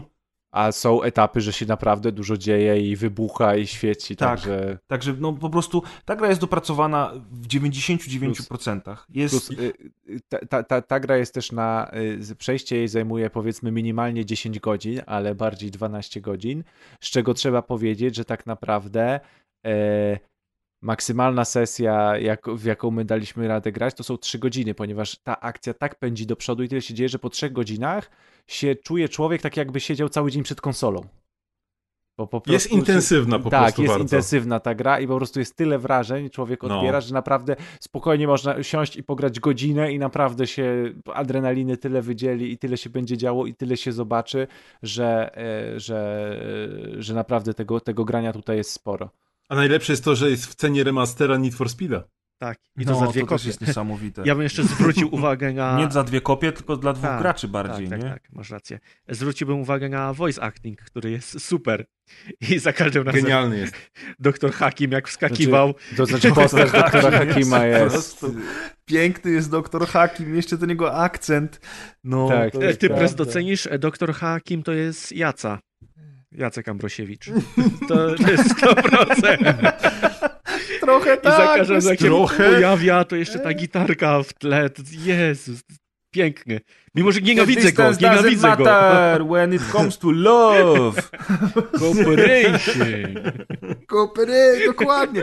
Ale wróćmy jeszcze na chwilę do tej kooperacji, bo to jest niesamowicie ważny aspekt w grach komputerowych w ogóle. Wszystkie gry online, czy kanapowy, czy multi, przepraszam, nie online, multi, czy to będzie kanapowy multi, czy to będzie planszówka nawet, to naprawdę ciężko jest zrobić grę kooperacyjną, która jest tak przemyślana i wymaga od nas tyle myślenia, tyle reakcji. I wspólnego zaangażowania. Wspólnego zaangażowania i tej stałej rozmowy. A tutaj to wszystko jest, dzięki czemu ma się wrażenie, że się naprawdę przeżywa wspólnie przygodę. Bo w A Way Out to wszystko było, ale było jeszcze nie na takim poziomie, a do tego bardzo mocno szło w opowiadaną fabułę. Mieliśmy kryminał lata 70. i w ogóle angażowaliśmy się w tą fabułę trochę bardziej niż gameplay. Dużo mniej grania tak naprawdę. Dokładnie, nie? A tutaj po prostu oni odrobili lekcję, to już jest ich trzecia gra, bo jako studio to jest druga gra, dlatego że Brothers A Tale of Two Sons było robione jeszcze pod szyldem tam innego studia, ale to jest nieistotne. I tutaj po prostu to jest opus magnum tego gościa. Moim zdaniem on już nie zrobi lepszej gry, bo się nie da. I po prostu... wiesz, ja myślałem, że kooperacja to też jest podsadzanie, póki nie zagrałem w A Way Out. Dokładnie, co nie? I tekstu, przepraszam, nie A Way Out. No. Ja bym chciał, żeby teraz Fares robił Gears of War nowe na przykład. Wszystkie gry niech robi. Tam podsadzali cały czas. Po prostu i faktycznie ilość pomysłów, która jest zamknięta w jednej grze, ilość smaczków, uśmiechów, szokujących momentów, elementów, no to jest po prostu niesamowite. Tak, bo to nie jest tak, że był wymyślony, dobra, to róbmy grę, powiedzmy, historia II wojny światowej, to jaki typ gry zrobimy, tak? RTS czy strzelanka. Tu jest absolutnie, ta fabuła wymagała tego gameplayu, który tam mamy. I nie dało się tej fabuły opowiedzieć inaczej. Tak jak Joseph Fares zawsze w tych swoich wszystkich wywiadach podkreśla, tu się gameplay przeplata z historią, tak jak, no nie pamiętam tytułu, żeby się tak dobrze gameplay przeplatał z historią. I to jest pierwszy raz od dawna, kiedy wszystkie te przechwałki i zapewnienia twórców, którymi nas karmią w całym swoim marketingu, w PR-ze i w całej reszcie, kiedy on naprawdę jakby... Wiedział, że ma dobrą grę. Tak, że on nie ściemnia. Powiem szczerze, on że ja się prawdę. Nie spodziewałem tak dobry. W sensie nie spodziewałem się tego, co tam się będzie wydarzało na ekranie. To, że to wszystko ja się zastanawiam, tak dobrze. Jak duży budżet musiał być tej gry, że oni byli w stanie... tak bardzo ją dopracować, zrobić tyle elementów. No głupie wyścigi tych małych resoraków, tych takich po torze, co jest tylko gaz i się tym... Tam fizyka tego jest dopracowana. To jak... No po prostu mi się to w pale nie mieści. Ja byłem zaskoczony na każdym kroku, że pojawiają się nawet takie małe i drobne mechaniki, które są wykorzystywane w grze czasami na 30 sekund. Robisz coś, wow, tego jeszcze w tej grze nie było. I już nie masz tego. I już tego nie masz. I to było tylko dla tej jednej chwili, ale dla tej jednej chwili trzeba było zaplanować całą fizykę tego. Ale żeby cię nie irytowało, to musiało być dopracowane. Bo tak byś przyszedł, kliknął, co byś chciał i byś się nie zaangażował w ten obszar historii, w te 2 minuty, w trakcie których to robisz.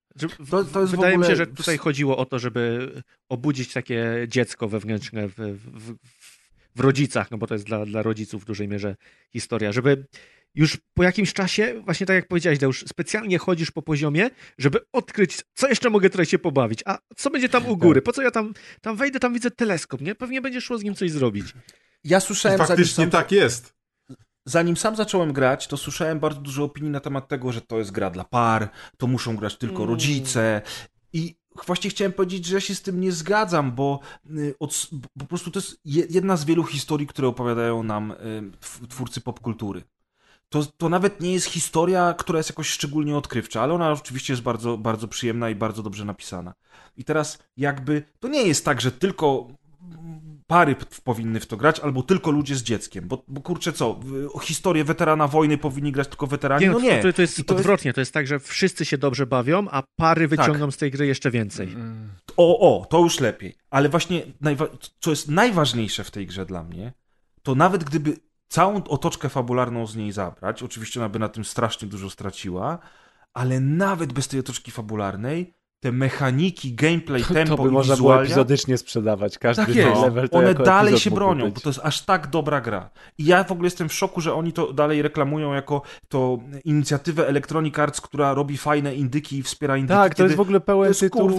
Tak, to jest AAA, którym oni powinni się chwalić wszystkim. Oni powinni powiedzieć Ratchet i Clank? No całkiem spoko, nie? Ale my mamy It Takes Two, tak?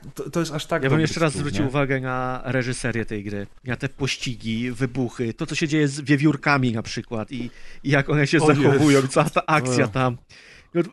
Właśnie, jaka jest reżyseria tego, ile się zmienia mechanik w trakcie, powiedzmy, nie wiem, minuty, 60 sekund? No. Tak. I w ogóle właśnie te wszystkie małe momenty... Może to będzie spoiler, ale to jest, kurczę... Jest taka sekwencja, kiedy Cody się zmienia i może być malutki, może być średniej wielkości, a może być duży. Nie pamiętam, co May wtedy robi, co ona miała...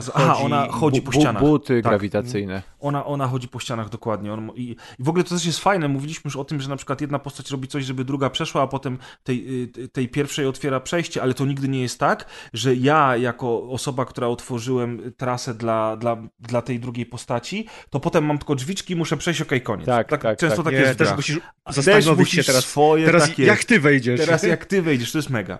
No i właśnie, jest ta sekwencja, w której ja jako Cody się zmieniam rozmiarami i coś tam musiałem zrobić i May poleciała w górę, pomogłem mojemu bratu dostać się na platformę wyżej, wiecie, na takiej huśtawce, że jak jedna osoba skoczy, to druga stojąc na drugim końcu tej deski poleci w górę. Tylko że ja w międzyczasie musiałem zrobić się malutki.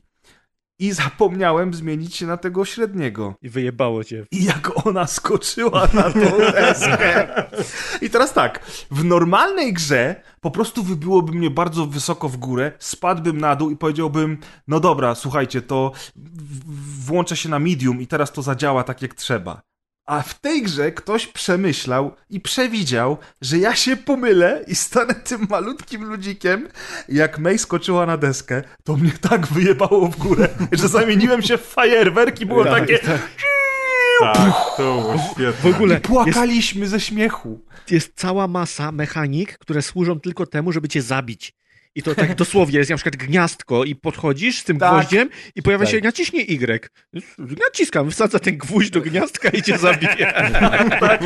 I przy czym, to jest, co jest bardzo ważne dla dynamiki tej gry, śmierć w ogóle nie zatrzymuje gry. Tak, to znaczy, od razu restart jest od razu postaci. Ta druga postać nawet nie musi na ciebie czekać, bo ty natychmiast pojawiasz się znowu. Przy walkach z bossami jest tak, że jeżeli zginiecie oboje, to rzeczywiście musicie zacząć całość. Ale jest dużo checkpointów bardzo i quick save'ów, więc to też nie jest jakieś tam irytujące, bo nie powtarzasz całej, też są etapy. W ogóle te walki z bossami to jest też w ogóle inna para kaloszy, bo to jest... Tak, każdy jest inny, nie?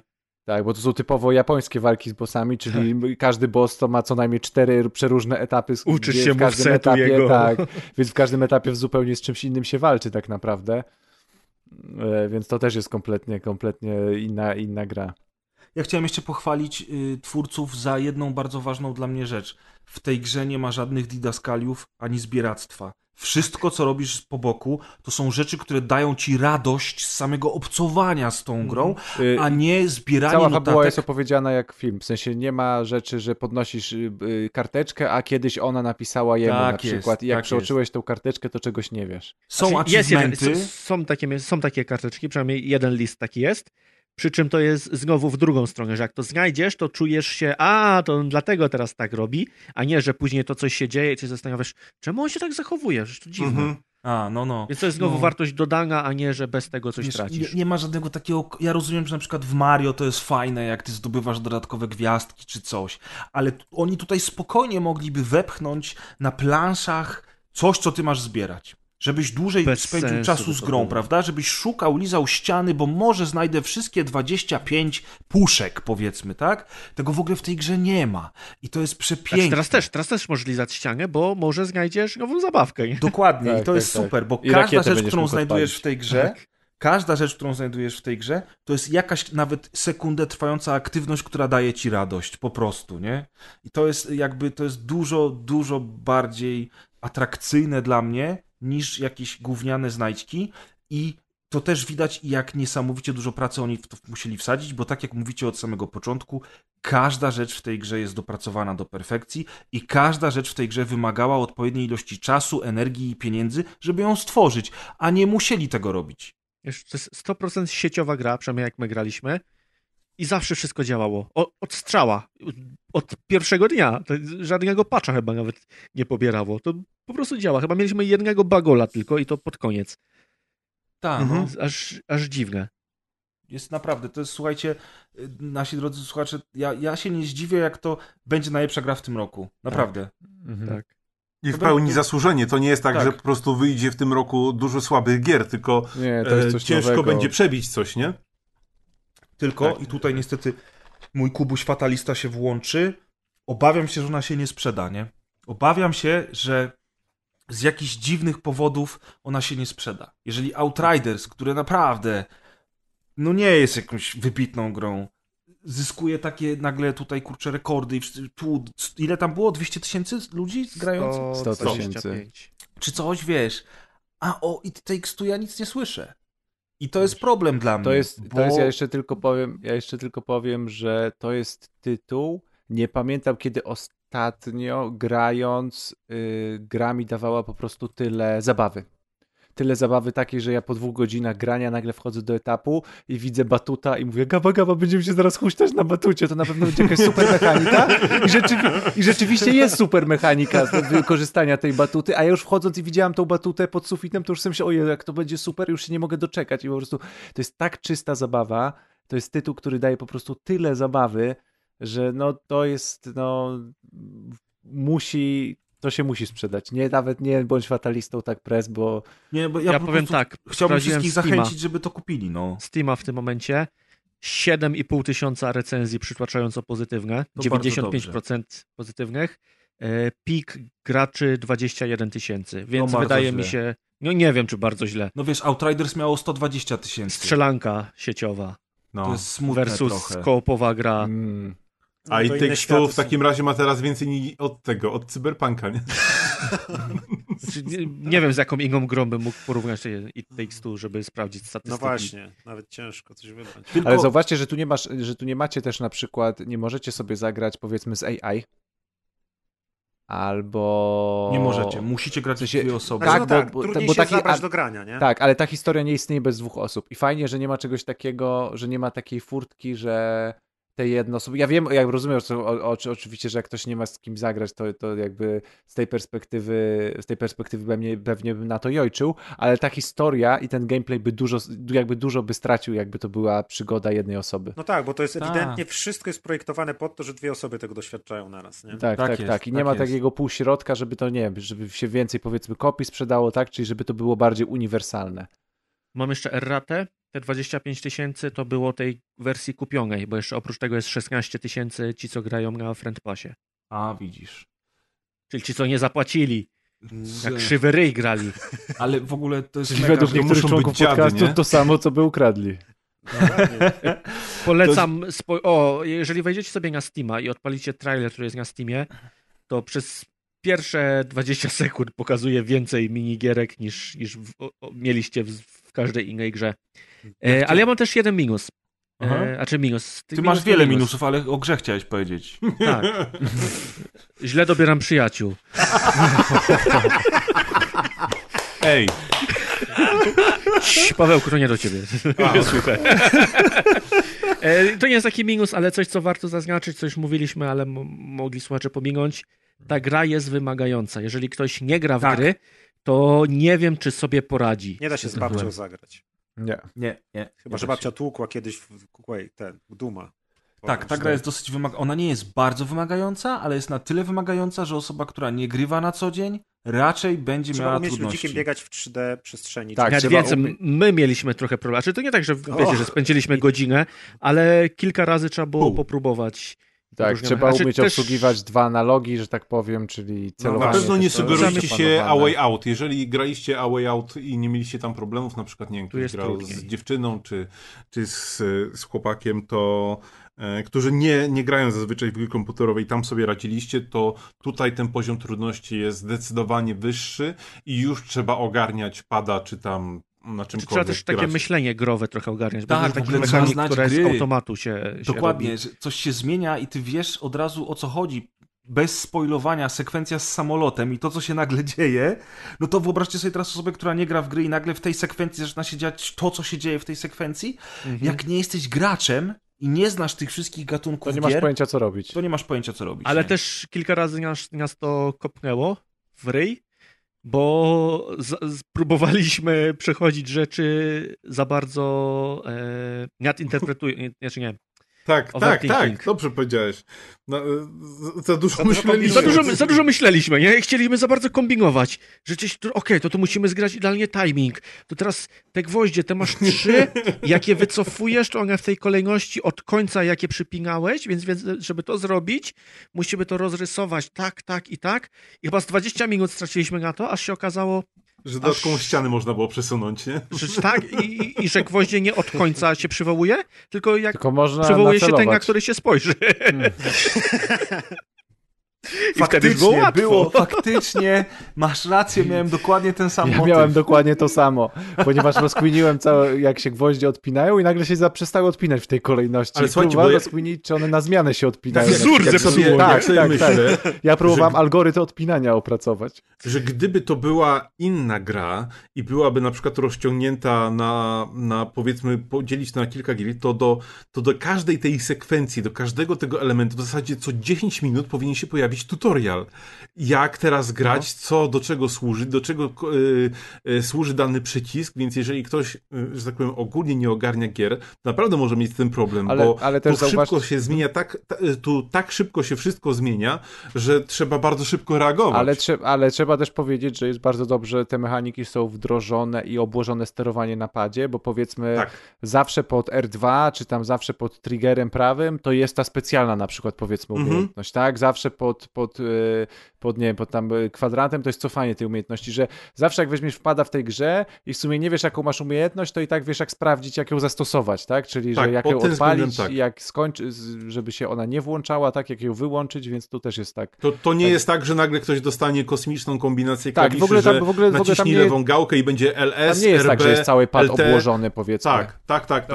Tam pojedyncze przyciski tak naprawdę się wykorzystuje cały czas. Jeszcze co do liczb, w tym momencie na Twitchu Outriders ogląda 65 000 widzów i Takes Two 56.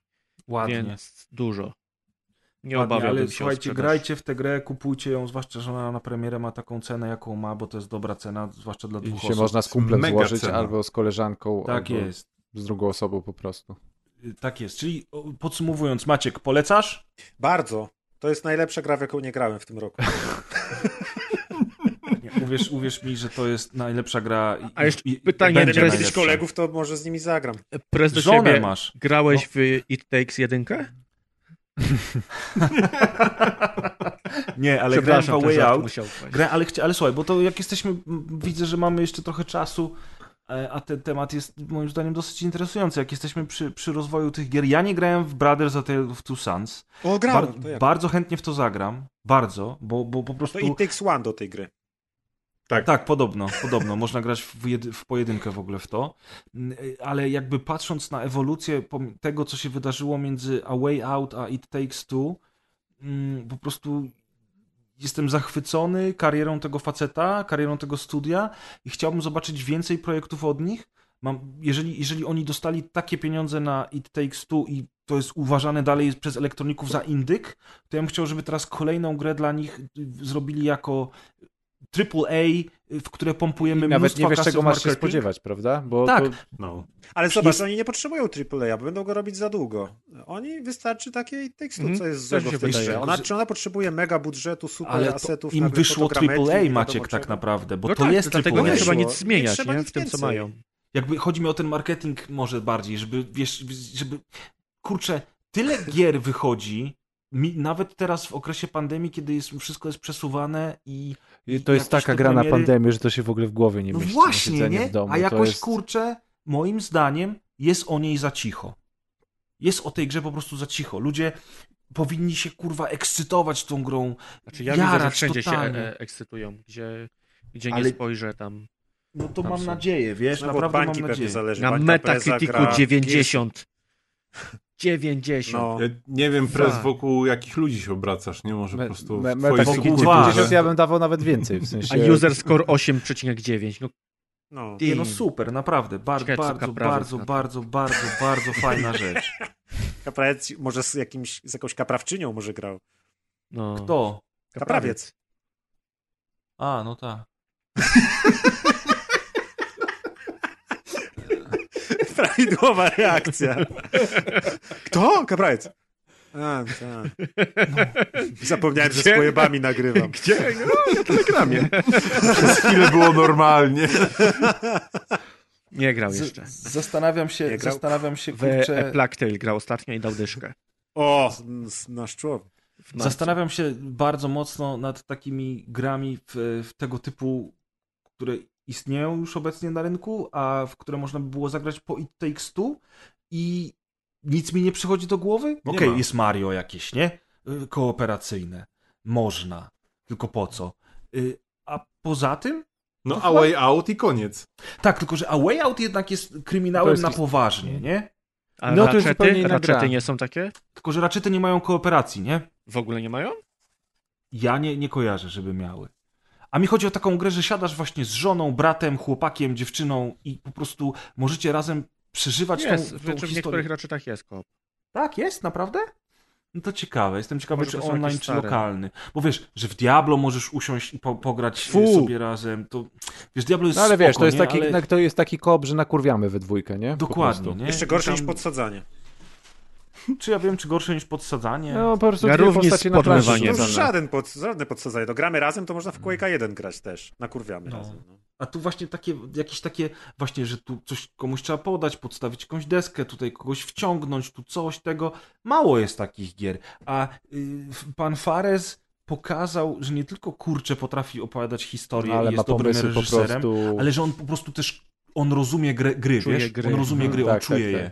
Ale ma też takie świeże spojrzenie na to, w sensie, że to nie są rzeczy, które są zaczerpnięte. Okej, tam mamy wiele tych mechanik growych, w sensie tych, można powiedzieć, gier w tej jednej grze, ale to jest i tak poszyte z tą fabułą i z tym wszystkim, że to jednak naprawdę trzeba mieć naprawdę świeżą głowę i inne spojrzenie, żeby nie powielić tych pomysłów, tylko tyle świeżości do tego wszystkiego dorzucić. I to jest taki przypadek, gdzie temu typowi można absolutnie wybaczyć tą jego ekscentryczność, bo on już w sumie 3 razy udowodnił, że się zna. Tak, teraz mu się może powinąć noga, nie? Bo kiedyś mu się musi powinąć noga. No może powinąć, ale też chodzi mi o to, że on sobie może teraz, wiesz, założyć koronę na głowę i wygadywać, że fuck the Oscars i ma do tego prawo, no bo... Tak, dokładnie.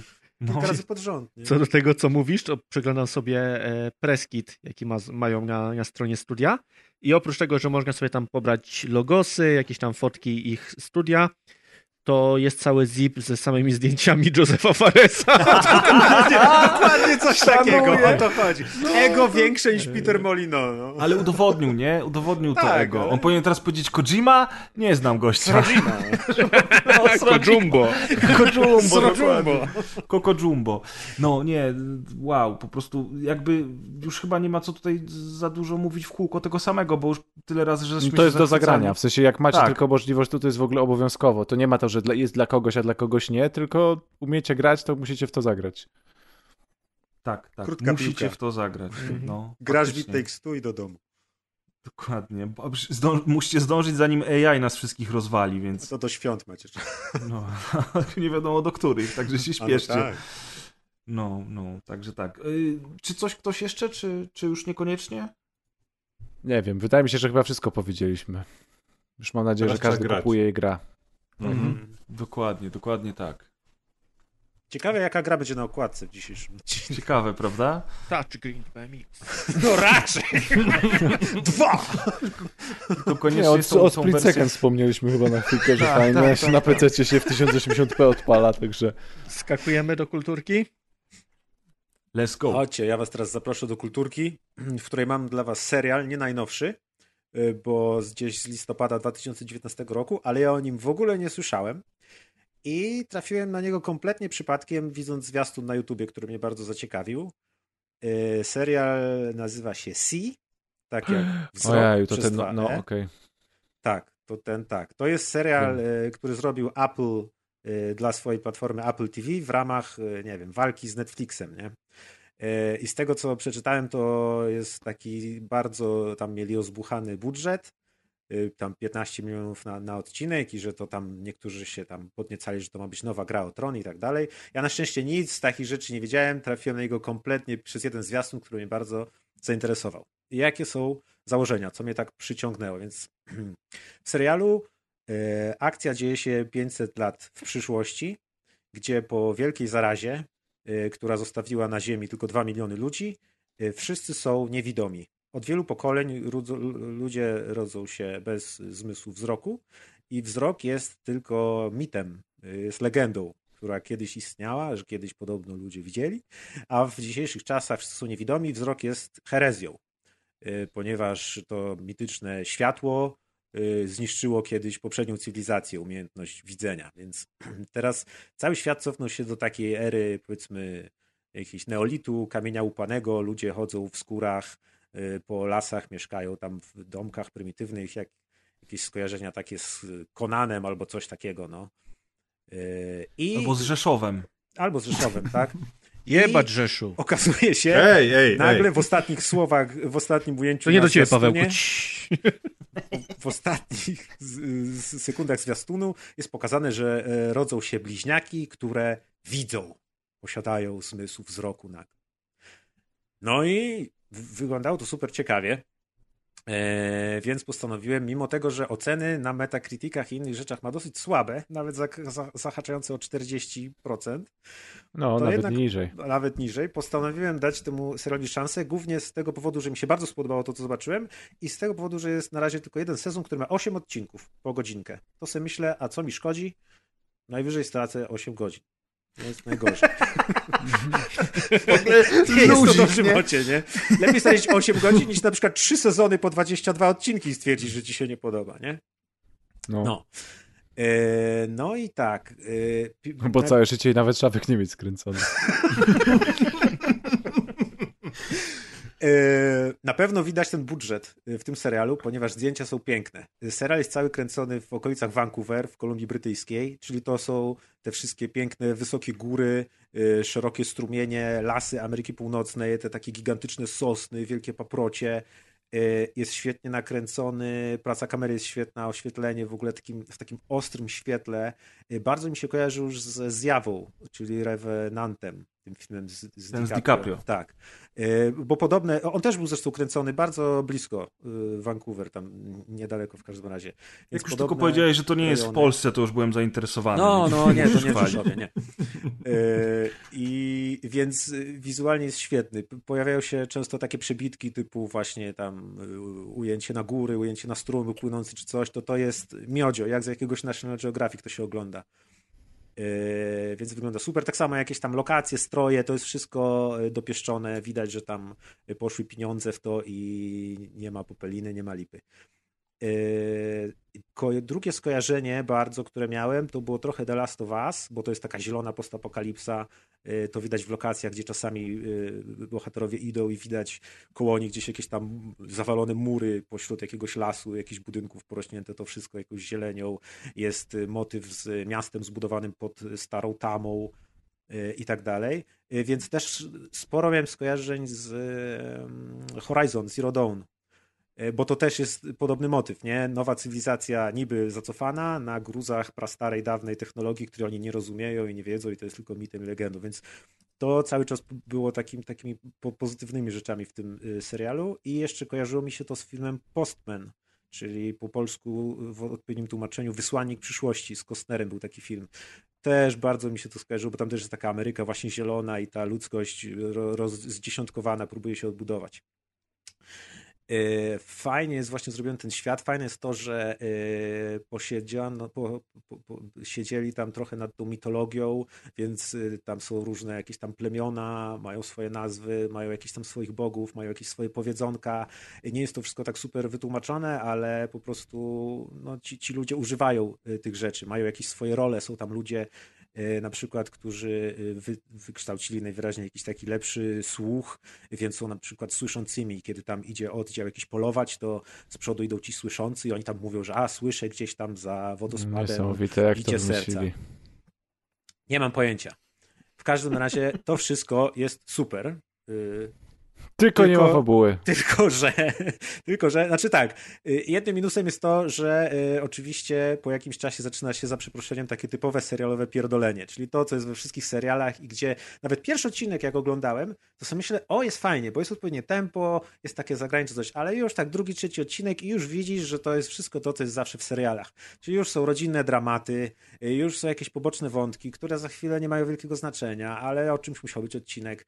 Jest na przykład postać Złej Królowej, która jest po prostu dla mnie mega szablonowa, klasyczna, typowa. Jest to takie najzwyczajniej wzięty, zagrany, zły charakter z seriali, którego można sobie wyobrazić, co tam w każdym serialu powinien robić zły charakter, to ona tutaj to robi i taka jest. I takie typowe zagrania serialowe typu nagle ktoś zdradza, a w następnym odcinku się okazuje, że nie, on nie zdradza, bo jednak jest z nami i wiecie, wszystko to, żeby był jednak jakiś cliffhanger na koniec, albo takie co to teraz będzie, a potem uff, i znowu zaraz co to teraz będzie. Więc no takie serialowe pierdolenie, którego jak już człowiek dużo seriali obejrzał i nie ma ochoty tego samego oglądać, no to na to zwróć uwagę. A po drugie, oni podobno bardzo dużo konsultowali ten serial z osobami niedowidzącymi, i z takim tam pogorszonym wzrokiem, czyli trochę tam widzącymi.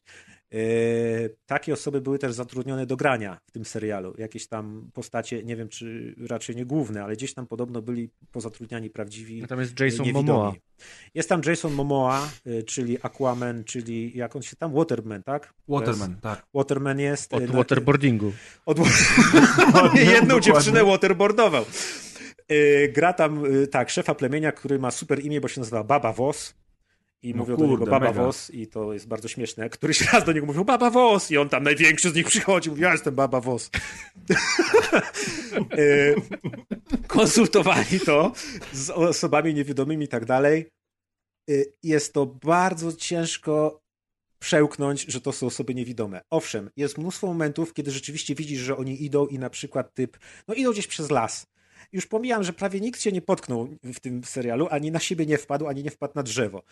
Można jakoś to naciągać, że przez te ile tam minęło? Raz, dwa, trzy, cztery, pięć, sześć pokoleń chyba wytworzyli jakieś tam, wiecie, poznawanie pozazmysłowe i tak dalej, echosonary czy tam coś.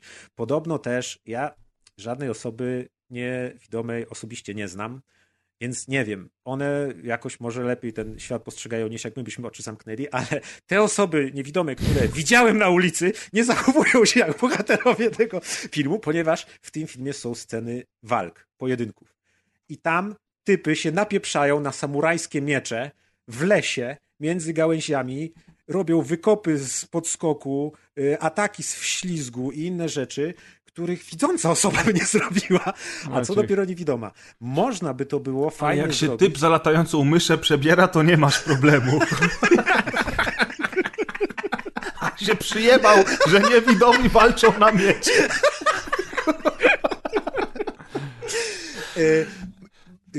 Zdecydowanie łatwiej byłoby mi to przełknąć i wydaje mi się, że to byłby lepszy serial, gdyby jednak...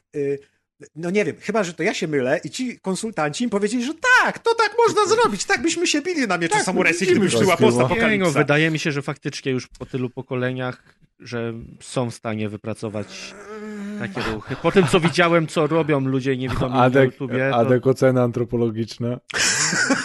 Minuta dla specjalisty. Nie, no właśnie mówię, nie wiem, dla mnie by to było bardziej zjadliwe, gdyby, bo są te momenty, kiedy on rzeczywiście, no jak typ idzie przez tajgę, no to macha tym kijem i sprawdza, ale zaraz jest scena walki i on wywija salta i w ogóle, wiesz, jest dla mnie mało rzeczy, można by to było fajnie zrobić.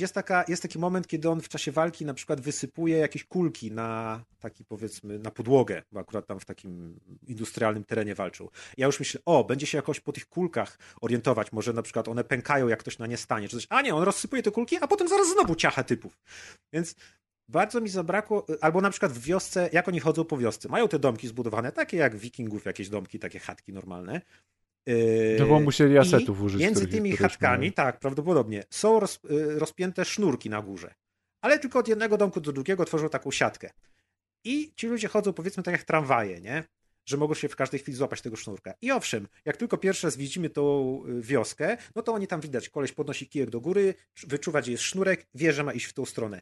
Nikt potem tych sznurków nie używał. Chodzą po tej wiosce, nikt na nikogo nie wpada, nikt się nie potyka. Nie było tego w ogóle. Więc serial z jednej strony niby jest tak zrobiony, że konsultował i tak dalej, ale na każdym kroku ja sobie muszę przypominać, ja sobie wmówiłem po jakimś czasie, że dobra, oni nie są zupełnie niewidzący. Powiedzmy, że oni nie widzą dalej niż 3 metry, nie? Więc nie potknął się na nic bliskiego, a po prostu dalej nie widzą. Bo to naprawdę tak się nie postarali, że jest to nie do uwierzenia cały czas. I cały czas się wybija z tej imersji, mimo że założenie jest świetne. Bo już były takie filmy, gdzie widzieliśmy na przykład akcje, gdzie rzeczywiście... Daredevil na przykład. Chociażby, nie? Bardzo realistyczny przykład podałeś. Nie pamiętam teraz tytułu, ale były jakieś... Chociaż był ten Bird Box z Sandrą Bullock, gdzie oni też musieli zamykać oczy, żeby tam nie widzieć jakichś tam potworów. Był też taki jeden film, gdzie tam nagle oślepli i gdzieś to musieli iść. Ktoś myślę, że była masa filmów na tym motywie. Była pewnie masa, nie? Przede wszystkim była Ślepa Furia, w której Rutger Hauer walczył mieczem samurajskim, a był niewidomy. Rutger Hauer, on ma wybaczone, nie? No tu tak jest, jemu wybaczamy, tak. Ma trochę wybaczone. Ale mniej niż Rutger Hauer, tak, mówmy się. Więc trochę się jednak przemęczyłem, bardzo ratowały zdjęcia ten serial. No też na przykład są w ogóle takie rzeczy typu na przykład czemu ci ludzie się stroją, nie? królowa jest w piękne szaty ubrana i ma jakieś pióra na głowie, noszą naszyjniki. Część rzeczy jest wytłumaczona, że to jest po to, żeby na przykład dźwięki wydawać i się lokalizować, ale część rzeczy jest taka, że to naprawdę niewidomi ludzie. A propos strojów, to przesłałem wam na czacie zdjęcie i wygląd z tego serialu i to wygląda, jakby oni otworzyli szafę, którą mają w Hollywoodzie i tak 3 kostiumy z Games of Thrones, 3 kostiumy z innego serialu, jak siedzą ludzie w lesie, futro lisa. Przecież to jest randomowy, to jest jak z generatora filmu. Znaczy, to jest trochę tak zebrane, bo oni raz chodzą w tych futrach, a potem na przykład Jason zakłada kurtkę, nie? I potem jest na tym swoją to 500 lat po apokalipsie, czyli tam są te kurtki, nie? A ja ale on nie wie, co założył przecież. Z drugiej strony nie wie, co założył, no. Skóra to skóra, no.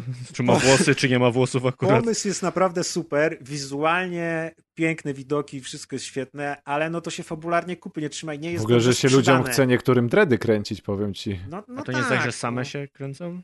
Od brudu? To w takim, no tak, jak go nie myjesz. No niby tak. A to nie w tym miejscu, Adek. Więc... Jeden wielki dread to jest. Sędzia.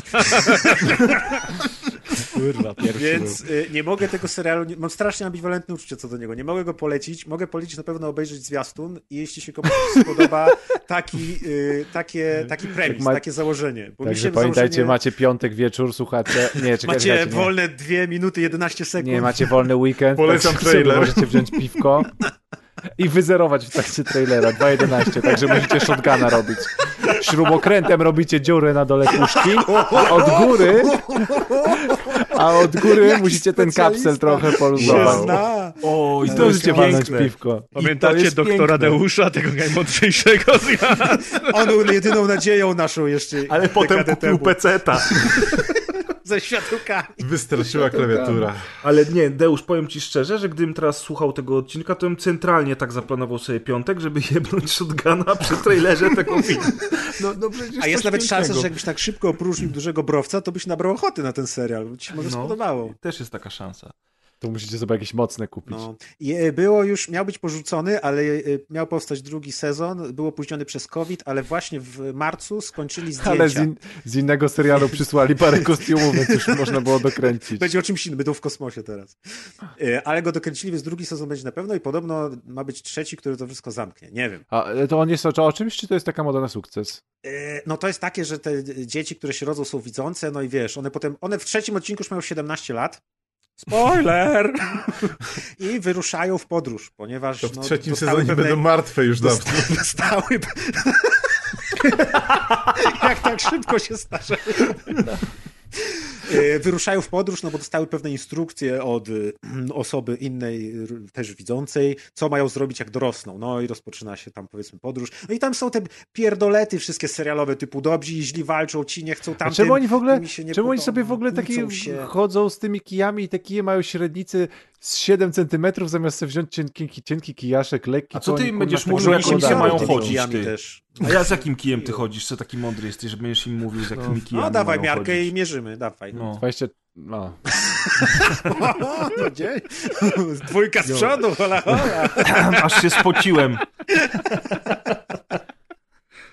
Kurde, tak jak o tym myślę, to mi naprawdę szkoda tego serialu, bo no super miał pomysł i tym Horizonem zalatywał i tak dalej. A nam jest szkoda twoich 8 godzin. Ale no taki niewykorzystany, no nie wiem, nie chcę obrażać tych konsultantów, ale wydaje mi się, że ja bym lepiej zrobił film o niewidomych ludziach z postapokalipsy zielonej. Gdyby Maciek zrobił, oni by chodzili z takimi cienkimi kijkami, wyjebywaliby się o wszystko. A jakby się bili, to była najśmieszniejsza rzecz, jaką widziałeś od 20 lat w telewizji. Nawet by nie stali obok siebie wtedy. Nie byłoby żadnych dziewczynek, bo wszyscy by umarli z głodu, bo by nie potrafili upolować niczego. Ej, dostałeś? Ała, nie, stanąłem na coś. Ała, nie było. Ojej, to piękne. O Jezus. To tyle. Z mojego super serialu. Jak dzisiaj. Maciek serial poleci. No, człowieniu. Szykuj browara na weekend. Jak to śrubokręt, pamiętaj. Weź se małą puszkę taką lepiej. Dokładnie. Żebyś zdążył kupić. Prez coś dopisał. Dopisałem, słuchajcie, Wonder Woman 88. To ja 84. To ja powiem jeszcze wcześniej, że obejrzałem pierwszą Wonder Woman i bardzo mi się podobała. Nie, nie ma takiego. Nie ma takiego. A obejrzałem też wcześniej, co było przed Wonder Woman? A, Spider-Man vs. Batman. Superman kontra Batman. Ale szrot straszny, matko boska.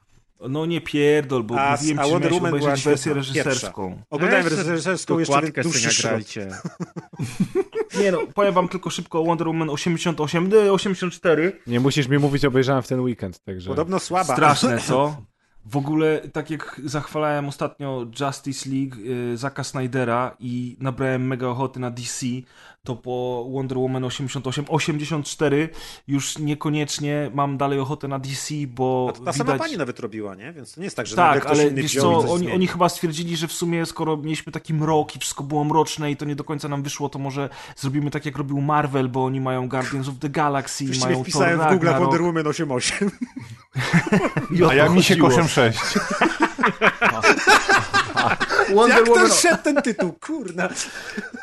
I generalnie rzecz biorąc, jakby no, Tadeusz, ty też oglądałeś, to mnie wspomożesz w tym. Ja nie rozumiem, po co ten film powstał, bo on miał taki premis, że miał być trochę z jajem faktycznie, miał być takim pastiżem, miał być umaczany w tych latach 80., były takie fajne zajawki, które to sugerowały. No jest, w pierwszych dwóch scenach. Tak, dokładnie. W pierwszych dwóch scenach są lata 80., nawet w jednej scenie leci Frankie Goes to Hollywood, więc poczuć można muzykę lat 80. i to jest kurwa wszystko. Cała reszta tego filmu mogłaby się dziać kiedykolwiek.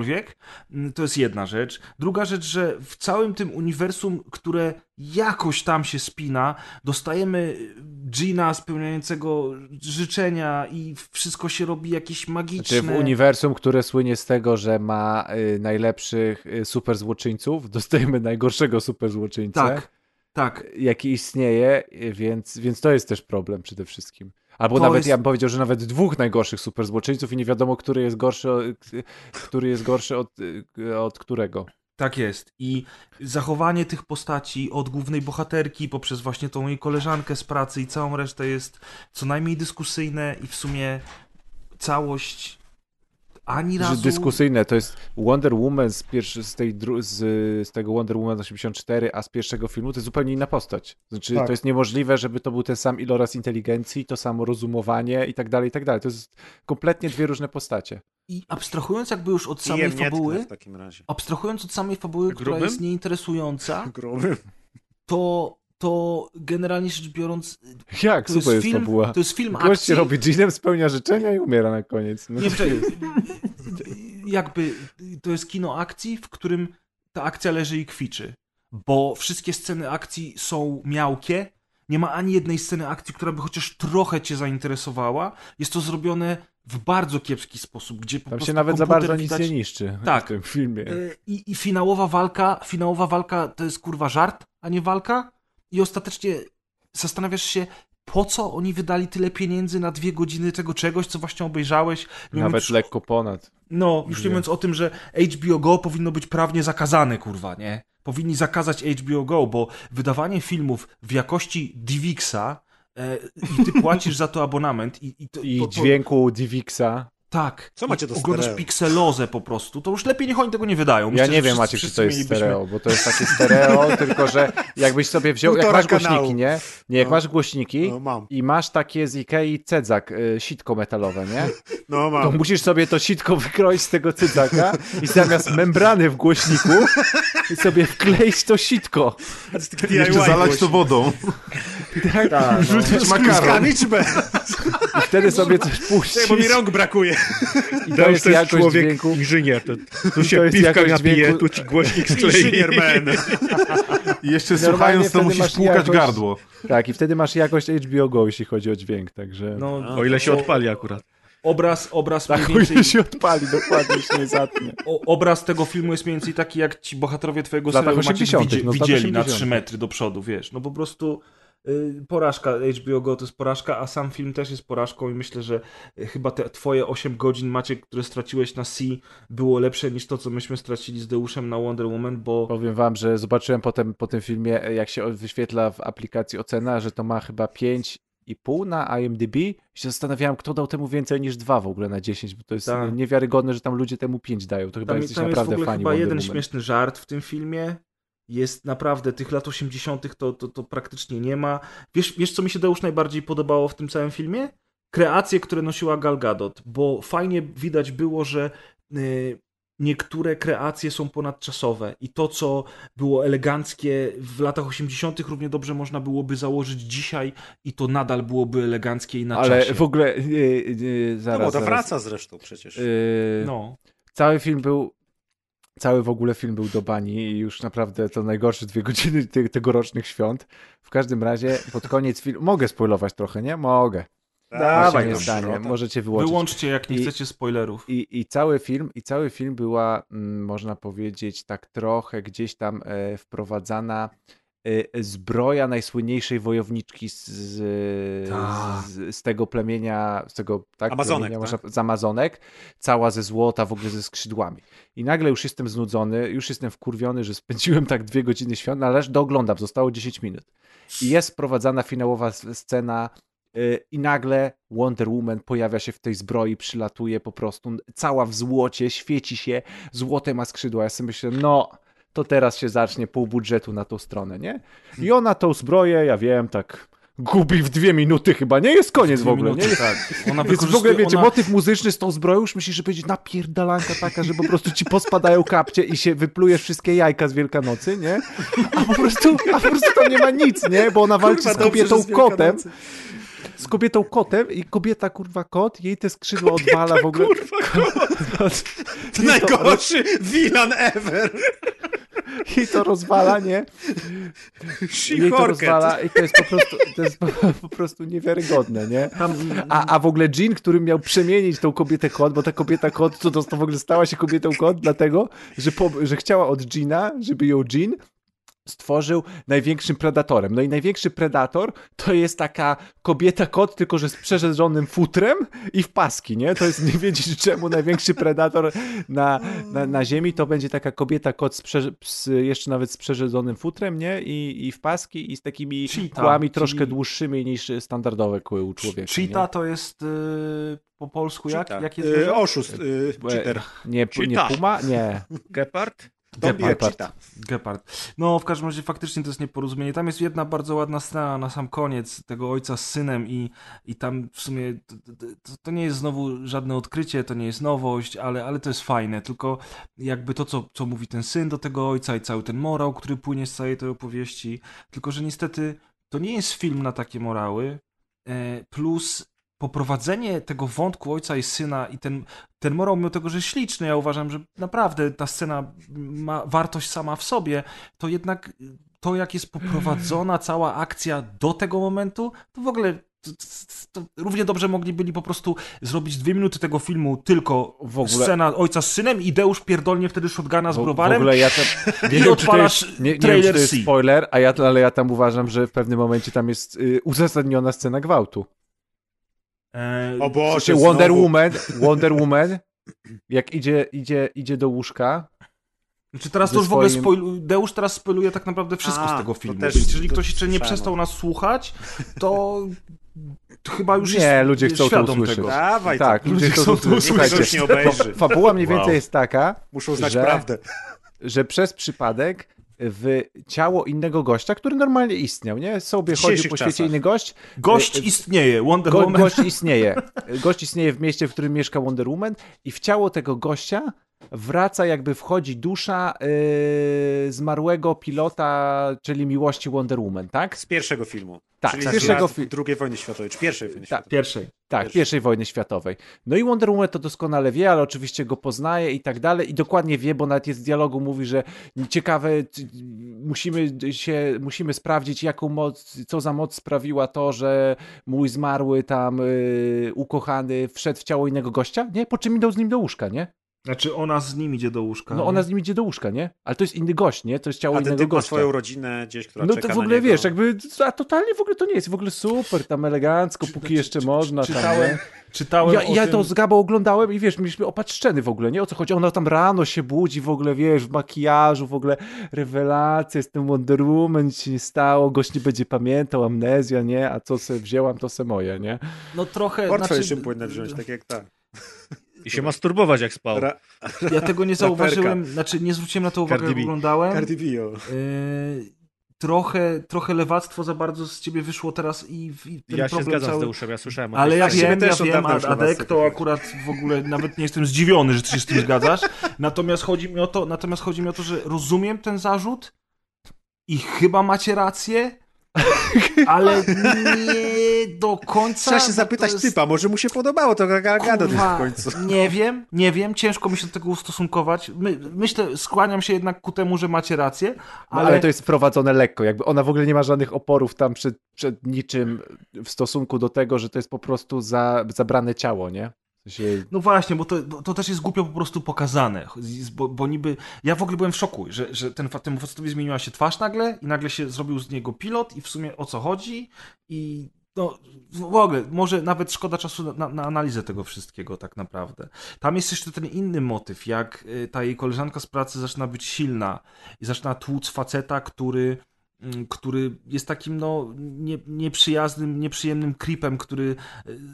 tak naprawdę to atakuje wręcz babki na ulicy, bo on sobie lubi wypić i lubi zaczepiać kobiety i prawie, że do rękoczynów dochodzi w jednej sytuacji i później ona spotyka tego gościa na ulicy i ona mu spuszcza straszny łomot. Ja też słyszałem jak takie trochę... Ja słyszałem takie też opinie, jestem dlatego, Deusz, ciekaw twojej opinii na ten temat, że ona się nagle zmienia w ogóle w oprawce i strasznie krzywdzi tego faceta. Też miałeś takie wrażenie, bo jak na moje to ten facet dostał za swoje, tylko że ona... jakby mając tę siłę swoją i chcąc się wreszcie odegrać, to troszeczkę przesadziła. Okej, ona przesadziła. Ale czy tego faceta było mi szkoda? No niekoniecznie. A widziałem w internecie takie opinie, że no to jest nieuzasadniona przemoc i w ogóle nadużycie, bla, bla, bla. No, a to nie, kurwa. Bo ja już od tego, to już trudno mi analizować, bo ja już od tego momentu to już nie brałem na poważnie, nie? Już wtedy to tylko siedziałem i...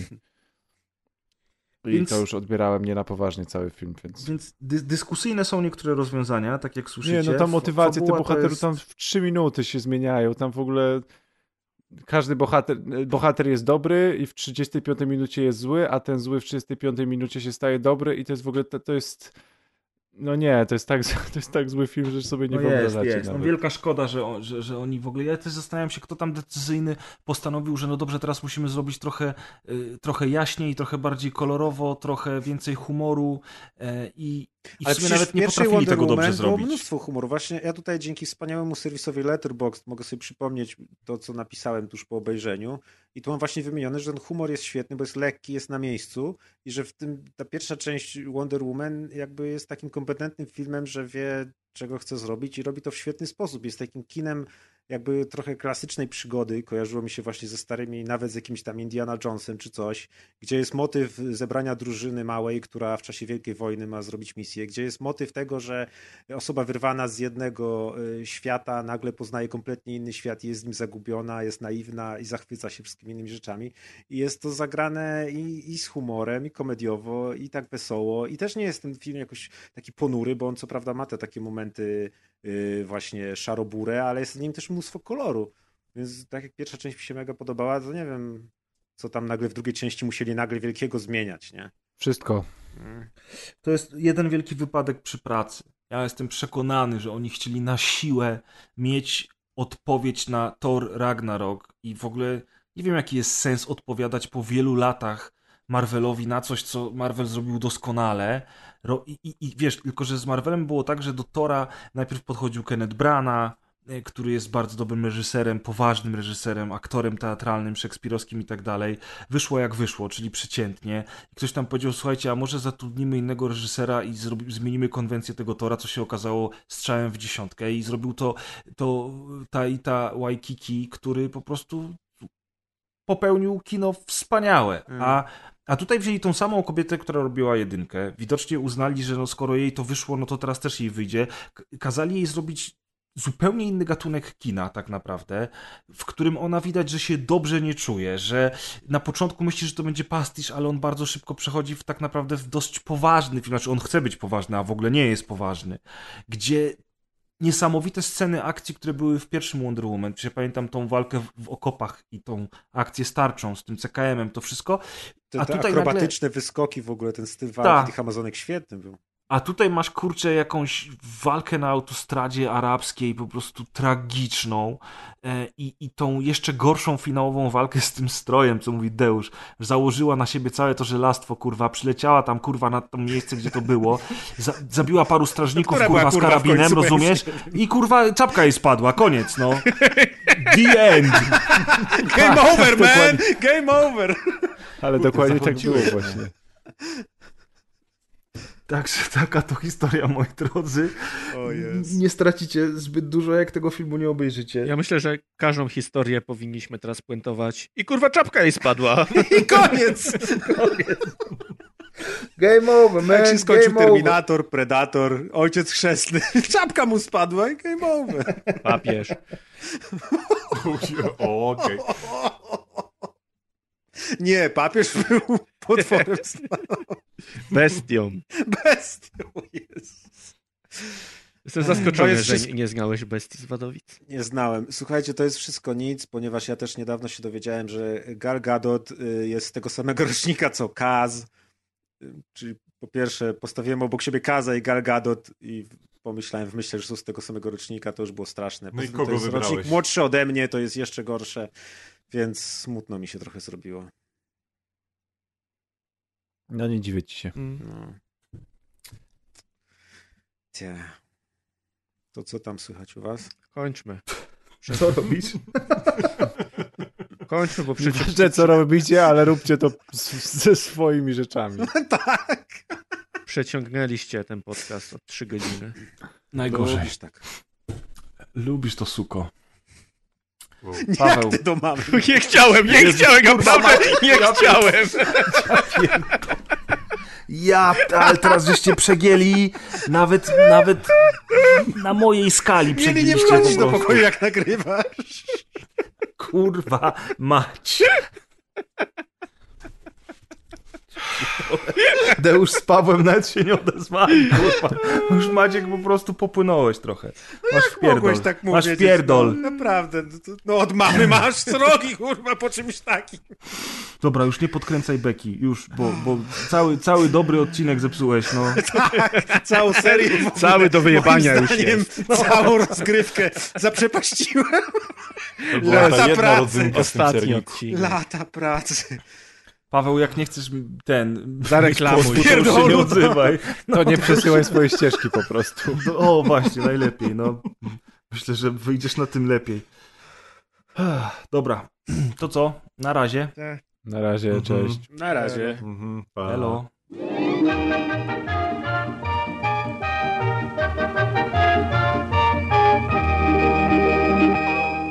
See you. Bye, bye. No, zatrzymaj. Ja już zatrzymałem. A Marek nagrywać z dalej, już się wypisałem. Ja zatrzymałem. Kurde, mnie oczy szczypią, nie wiem od czego. Od kokainy. Od kokainy? Tak. Od kokainy oczy szczypią? No, jak wcierasz w oczy. Ja pierdolę. Żeby mama nie poznała, że ćpiesz. Jaki sposób zajebisty. Oszukał system, wcierał kokainę w oczy. Możesz przez lejek, bo to chodzi o to, że musisz w źrenicę wpadać, nie? Tam, gdzie masz odpadać. Oni go nienawidzą. Robisz shotguna z kokainy. Woko! Dobra, bo naprawdę mnie te oczy szczypią. Idę się położyć, chyba spać. Ja przepłukaj. Dzięki, Paweł, że wpadłeś. Dzięki. Musisz żeby nie szczypało to moczem. Dzięki, Adek, za zaproszenie, doceniam. Przepraszam cię za nich. To jest pierwsze rodeo Pawła. Tak. Co, to już? Tyle tak, dobra, bo słabo, jest 11:45. Ja wiem, mamy tak kupa ciśnie. No, bierz mikrofon do kibla, robimy recenzję live streama. A ten z Guitar Hero to ma długi. Sięgnie spokojnie. Oh. Halo, press. Halo. Jak mnie słuchać? Merytorycznie czy jakościowo się pytasz? Ale podoba mi się, że nikt się nie chciał wyrwać pierwszy do odpowiedzi. Po prostu już sobie wyobrażam, jak stoimy w ostatnim rzędzie pod ścianą, jeden patrzy sobie na trampki, inny za okno w ogóle, nie? Nikt nie powie. Ale dobrze, tak? Zależy dla kogo. Dobrze, słychać. Na pewno się słuchacze ucieszą. Cześć, Paweł. Siema. Co robisz?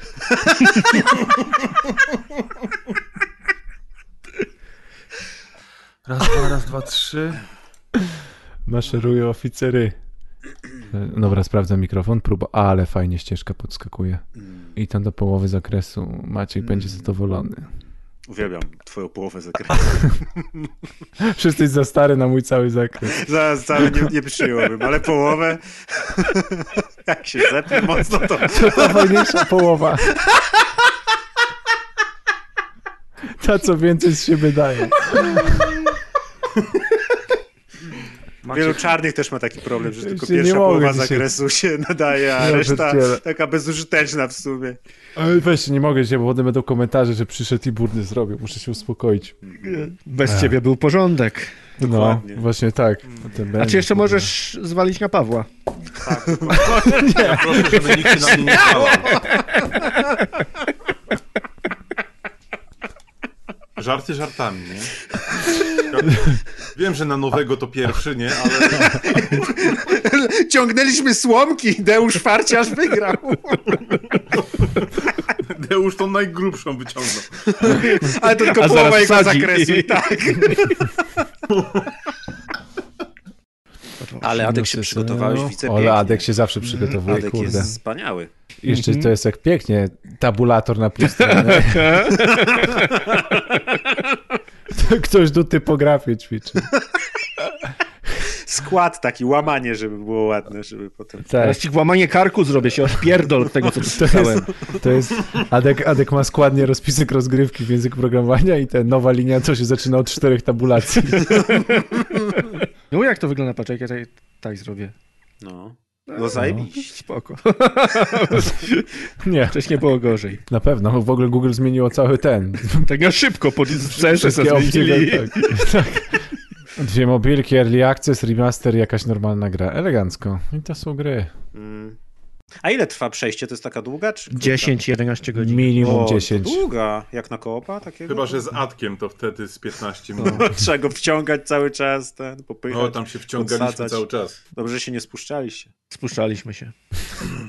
Spoiler. Paweł mi zrobił holenderski ster. A później zaczęliśmy grać.